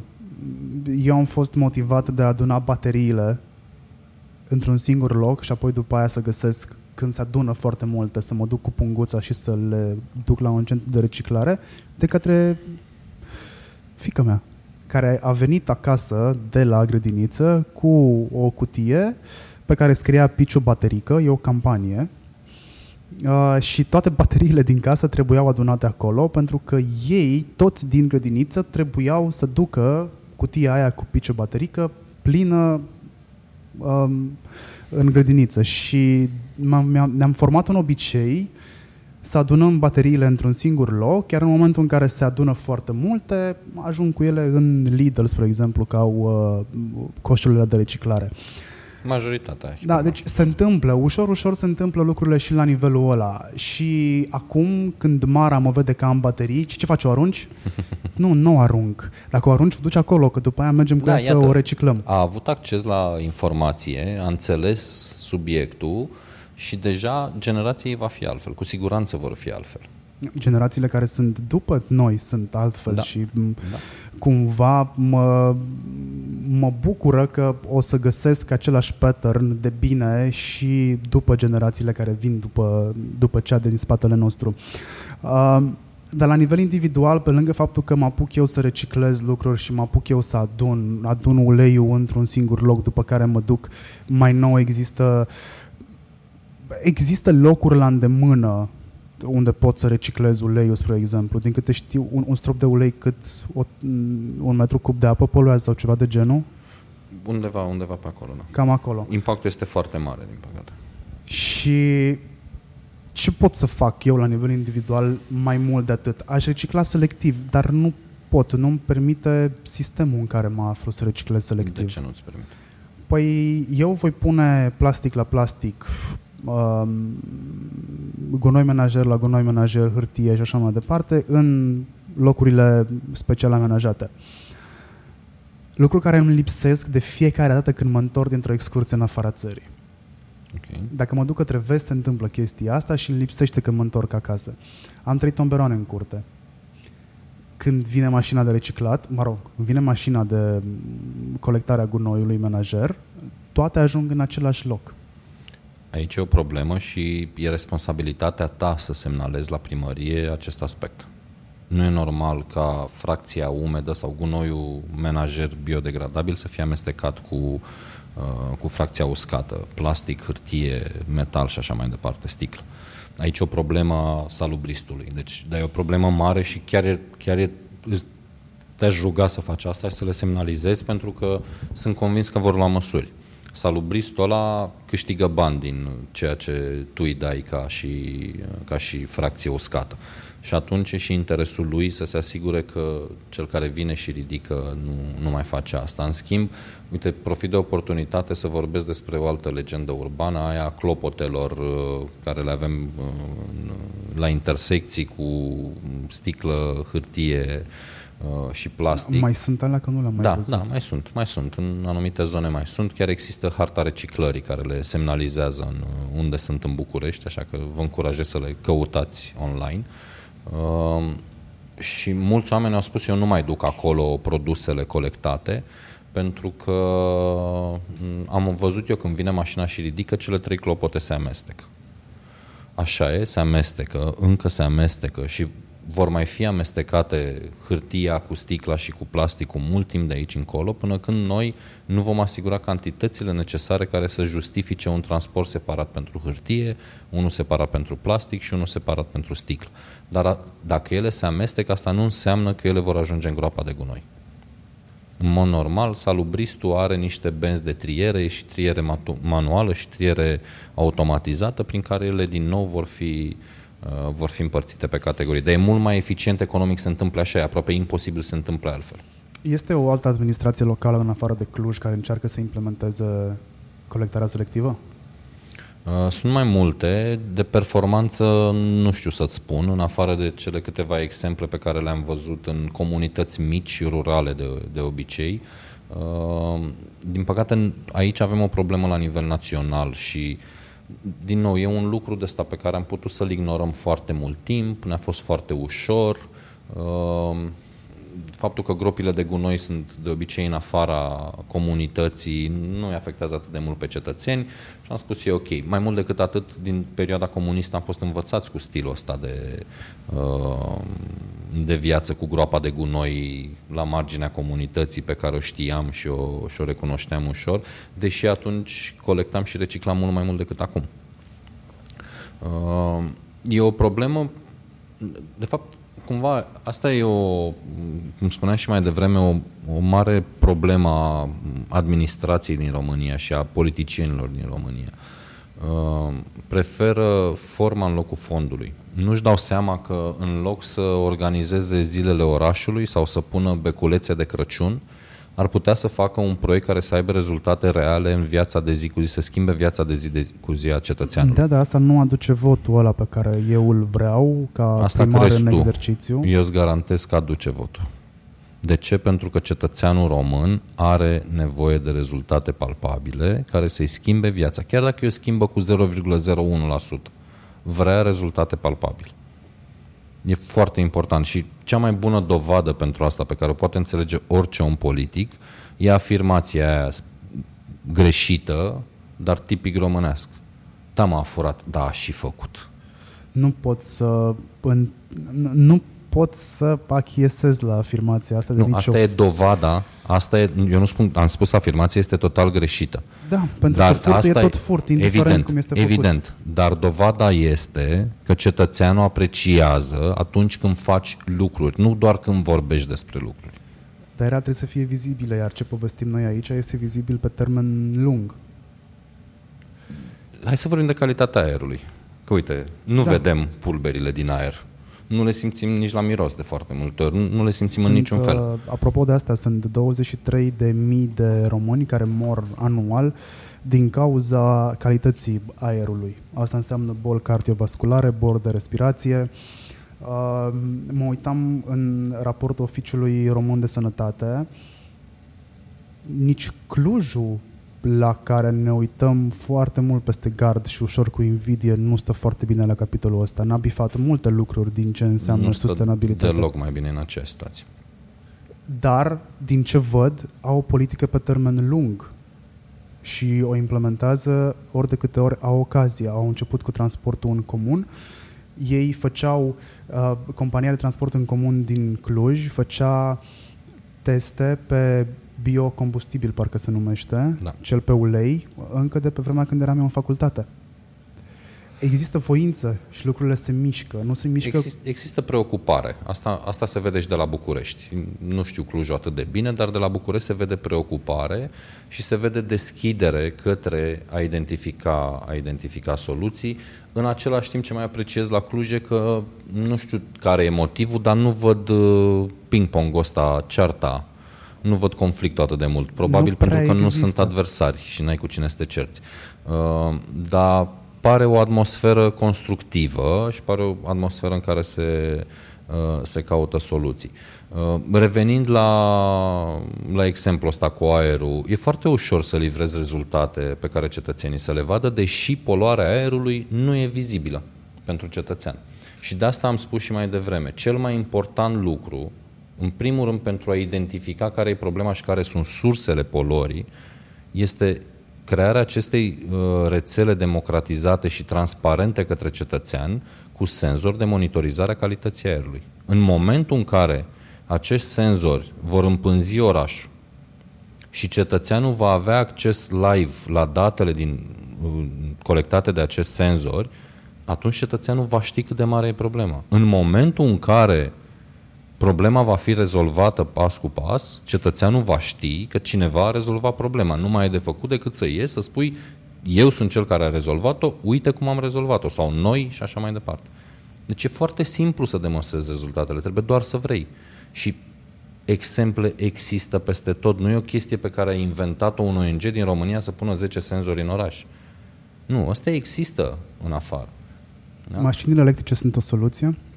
Mm. Sau există mitul, e și la un mit cum că o mașină electrică poluează cam la fel de mult ca o mașină pe combustibil? Cu siguranță e, e o zonă care va crea soluții. Uh, pare în momentul de față că nu a fost identificată soluția ideală și mai e foarte mult de lucrat în această zonă pentru că uh, producția bateriilor creează un impact de mediu și producția și Uh, costul de mediu după folosirea bateriilor creează un impact de mediu foarte mare. Uh, dar e foarte important să conștientizăm că ăsta e viitorul și în direcția asta trebuie să ne, să ne îndreptăm, pentru că dispare impactul asupra, asupra aerului și, nu, și am limitat zona în care trebuie să dezvoltăm uh, să avem cercetare și dezvoltare astfel încât să găsim soluții și ne uităm aproape exclusiv la baterii și la modul în care ele sunt produse, colectate și reciclate. Da? Dacă revenim la zona combustibilului fosil, vedem că avem multe probleme, multe zone de impact, avem foarte mult de lucru și nu prea avem soluții deloc. Uh, documentându-mă pe subiectul ăsta, mi-am dat seama, mă rog, am ajuns la un subiect care mi era foarte străin, depozitarea CO2. Există N variante, nu m-aș fi gândit la ea nici într-o mie de ani. Există varianta în care, uite, o companie care produce combustibil fosil, care rafinează combustibil fosil, uh, ia CO2-ul ăla și îl bagă în pământ la o anumită uh, adâncime.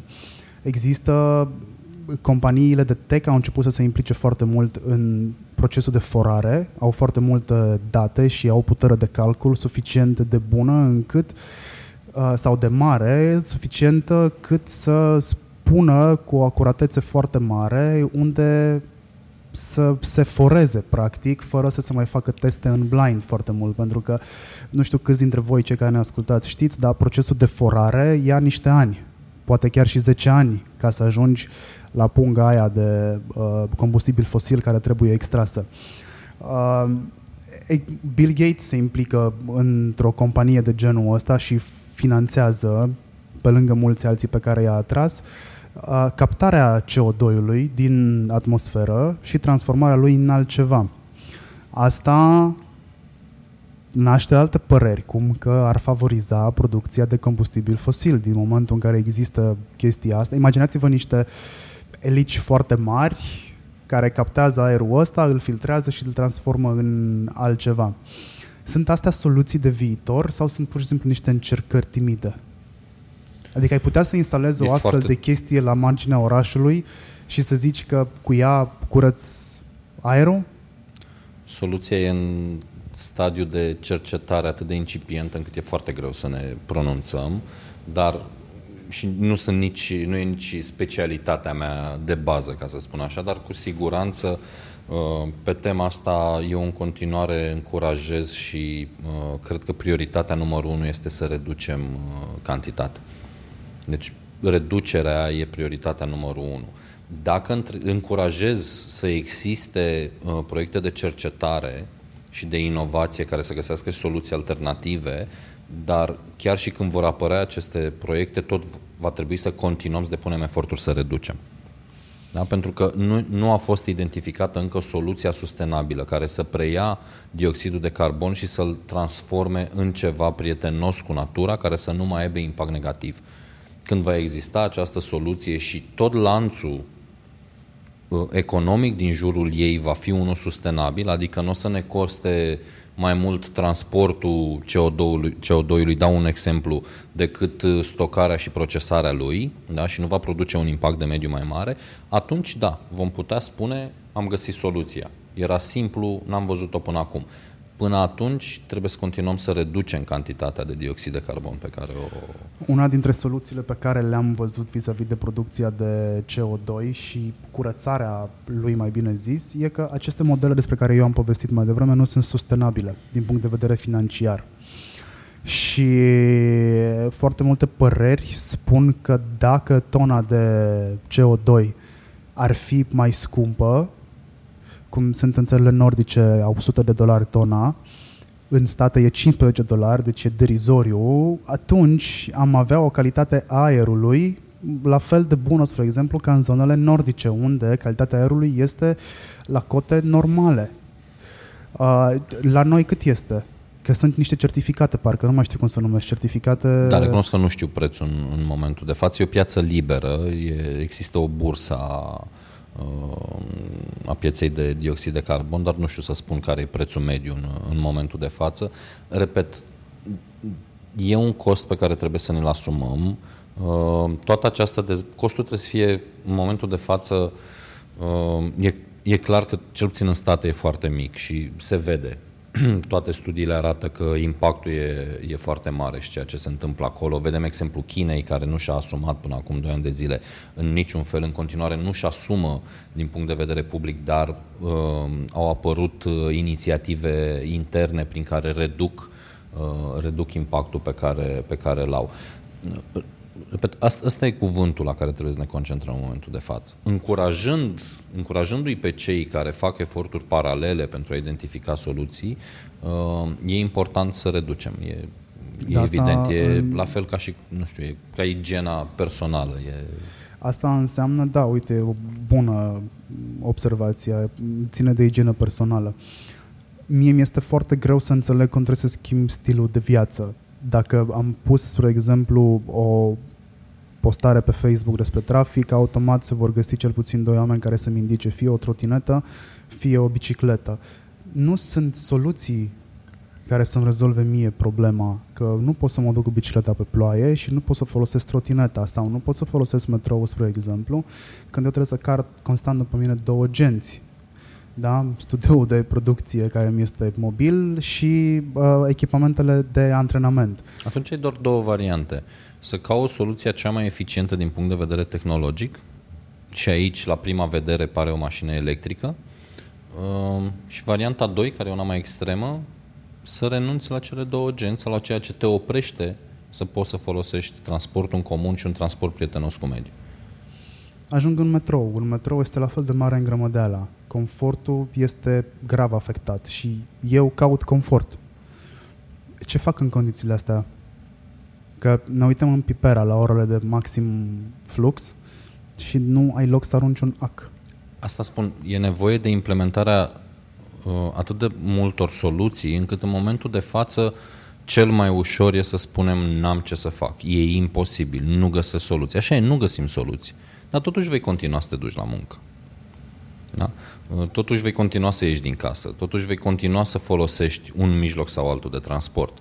Așa că ceea ce avem de făcut este, în primul rând, să ne cerem drepturile, să spunem că aceste probleme trebuie rezolvate și că ele sunt foarte importante pentru noi, în al doilea rând, după ce ne-am cerut drepturile să contribuim, să colaborăm pentru rezolvarea problemelor, nu doar să punem presiune, ci să arătăm tu, statule, e singurul responsabil de asta, tu ești singurul vinovat că nu s-a făcut nimic până acum.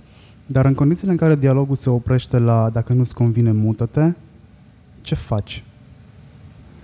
E simplu. Singura Aș soluție ar fi... să am o poziție politică în momentul nu de față, dar... Este despre poziție politice. Nu, este... nu accept să te muți. Nu ai de ce să te muți dacă nu vrei să te muți. Dacă vrei să te muți și să cedezi în lupta asta pentru orașul în care trăiești, pentru businessul pe care îl ai, pentru casa pe care o ai, pentru viața pe care o ai în acest oraș, da, pleci. Și sunt mulți. De asta vedem exodul din România. Eu cred că, și nu doar cred, am văzut și anumite studii și chiar am început și noi să derulăm la Ambasada Sustenabilității anumite studii care ne arată că românii pleacă din România nu pentru a câștiga mai mulți bani ci datorită nivelului de trai și acestor probleme pe care le întâmpinăm, așa cum am spus și la începutul discuției, în primul rând în, cu calitatea vieții din oraș și cu cât de sustenabil e orașul în care trăim, calitatea sănătății și accesul la educație, educa, uh, și, uh, accesul la sănătate și, și educația din noi este o, o problemă foarte mare. Dar, repet, ori stai și lupți și iei măsuri, dar nu trebuie să fie unele extreme, pur și simplu trebuie să-și cer dreptul, trebuie să-ți manifesti dreptul atunci când se poate, să te uiți la ceea ce poți să faci tu și cum poți să-ți reduci tu, tu impactul.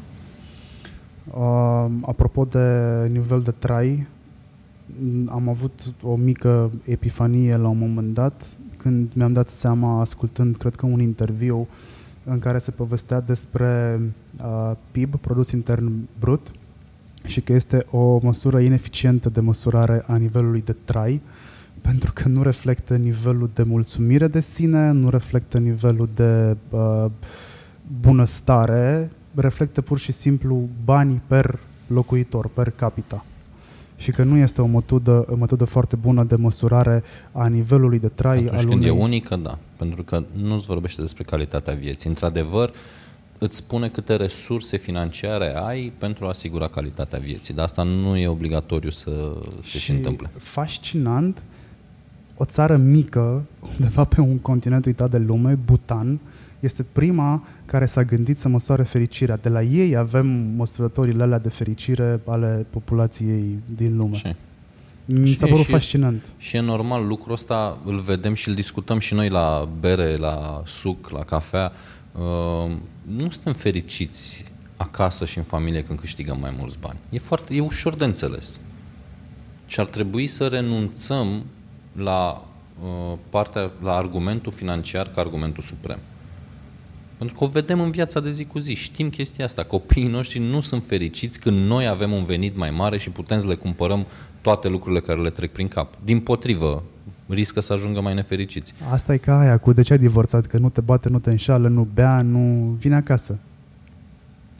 nu mai este un mediu propice mie și, și atunci voi schimba casa. Da. Sau de ce să pleci din țară? Păi plec din țară pentru că mă simt ca într-un grup de prieteni din care cel puțin o parte a evoluat. Ori eu am evoluat, iar prietenii mei au rămas în urmă, ori prietenii mei au evoluat și am rămas în urmă și nu ne mai regăsim. De asta pleci de cele mai și multe ori. ne întoarcem din nou la colaborare. Exact, ne întoarcem din nou la colaborare. Pentru că nu știm nici să cerem ajutorul, nici să oferim ajutor. Asta cu cerutul ajutorului e... Pfu, E o chestie care trebuie învățată. Noi n-am știut să cerem niciodată ajutorul și dacă te uiți la părinții noștri, oricât de mare nevoie ar avea de ajutor, nu ți-l vor cere. Din vari motive, cele care prelevă sunt alea de tip orgoliu, da. Pentru că noi nu putem să cerem ajutorul copiilor noștri și noi nu putem să cerem ajutorul nimănui, cum adică să știe ăla că eu n-am, că eu nu pot. Să nu uităm că mersul la medic până acum ceva vreme era o rușine, adică te duci la medic doar dacă pici din picioare, până atunci și nu. Ce e aia să mănânc sănătos, că nu sunt bolnav? Da, da, așa e. Am auzit în zilele astea cu, apropo de rădăcinile tale din județul Hunedoara, am auzit mai mulți oameni, inclusiv lideri ai națiunii, care spuneau, da, ce minerii nu trăiau în mină cu atâta poluare și cu aerul atât de murdar? Știu niște mineri întâmplarea face, că știu niște mineri, o bună parte dintre ei nu mai sunt pentru că au murit de silicoză, Uh, alții dintre ei, dar nu cred că există unul care să nu aibă boli cronice. Pe unul știu sigur că a picat uh, niște, au picat niște greens pe el. Uh, trăiau, da, dar... Trăiau, dar întrebarea e cât și cum. Exact, și este vorba despre speranța aia de viață despre care tot povestim, iar în România crește pentru că suntem și noi prinși într-o globalizare în care crește per total, dar asta nu înseamnă că o ducem bine. Uh, pe final, că suntem la final, te las să dai oamenilor uh, un gând sau o idee la care să se gândească în momentul în care s-a terminat podcastul. Nu știu, ceva ce pot face ei bine pentru ei, ceva ce pot face ei pentru societate. Poți să faci, uh, poți să povestești despre uh, campanie, măști și așa mai departe. Dacă vorbim de uh, momentul actual, uh, mesajul pe care noi îl transmitem e că aerul nu are culoare politică și e o, acest mesaj e însoțit de o scrisoare deschisă, inițiată de Ambasada Sustenabilității și semnată și de o serie de alte organizații din uh, societatea civilă, cum sunt Asociația Ecopolis, care dezvoltă proiectul airlife.ro, Act for Tomorrow, Gala Societății Civile, Uh, Clujul Sustenabil, iată, ni s-au alăturat organizații și din Cluj, chiar și din Timișoara, Fundația Agenția Împreună, Geeks for Democracy, uh, Urbanize Hub și Viitor Plus.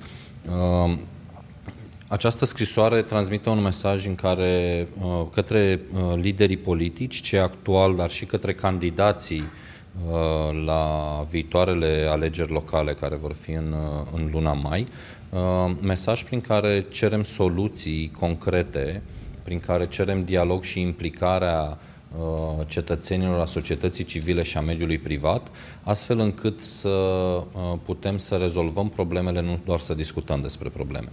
E uh, un moment în care nu avem alte variante, e un moment în care Ehm, simțim că societatea românească s-a săturat să asculte ceartă fără niciun, fel de, fără niciun fel de soluție. Ceea ce putem să facem este să ducem mai departe acest mesaj și v-aș încuraja să faceți asta, ehm, să fiți echidistanți în această cerere și să aveți aceleași așteptări de la toți liderii ehm, politici și să fiți la fel de exigenți cu toți, pentru că e foarte important să rezolvăm problema pentru cetățeni, să ne uităm la uh, interesul, uh, interesul cetățeanului dincolo de un interes politic de moment, oricât de mult am urât sau am aprecia un partid care acum e în, la putere sau în, sau în opoziție. Uh, e foarte important de asemenea să nu rămână un moment singular în viața noastră și să încercăm să facem asta cât mai des, să fim atenți, să ne informăm, uh, să încurajăm și să-i sprijinim pe cei care fac lucruri extraordinare, cum, e, cum sunt platformele de monitorizare a calității aerului și uh, în același timp să contribuim și noi prin activitatea directă pe care o avem. De asemenea, un ultim lucru pe care vreau să-l transmit e să conștientizăm că povestea asta cu responsabilitatea, sustenabilitatea, nu e doar o chestie care să ni se întâmple acasă. Mulți cetățeni, mai ales în București, uh, au început să oprească apa când se spală pe dinți, să oprească lumina atunci când nu e cazul, să schimbe becurile cu tehnologie LED și așa mai departe. Deci acasă am început să facem din ce în ce mai multe gesturi, să colectăm selectiv, cum spuneai și tu mai devreme, să căutăm să ducem către puncte de colectare și apoi reciclare. Dar un impact foarte mare îl avem în viața profesională. Am dat exemplul ăsta de foarte multe ori profesioniștilor din companii cu care lucrăm și am spus că din punctul meu de vedere un director financiar sau un director de achiziții decât să fie stresat în fiecare zi cu mesaje de tipul aruncă cotorul de la măr în uh, coșul pentru biodegradabile, plasticul la plastic și hârtia la hârtie, l-aș lăsa să-l arunce pe jos, dar să ia deciziile sustenabile în departamentul lui, pentru că un director de achiziții care nu se concentrează și nu conștientizează ce impact au deciziile lui atunci când lucrează cu sute de furnizori, da? Uh, și el se concentrează unde să arunce cotorul de la măr, are o problemă, pentru că poate există riscul ca el să producă un impact negativ foarte mare, atât de mediu cât și social sau, uh, sau economic. Așa că vă recomand tuturor să vă concentrați la ce decizii luați voi în fiecare zi și să le treceți și prin acest filtru al eticii. E cineva care suferă atâta timp cât compania pentru care eu lucrez produce profit? Pot să limitez acest impact negativ?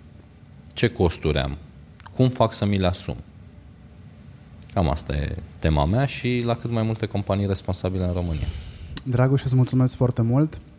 Ambasada o găsiți pe Google, pe Facebook, uh, pe Dragoș la fel, și el pe Facebook este, găsiți foarte multe uh, companii sau din ce în ce multe companii care se aliază cu ambasada.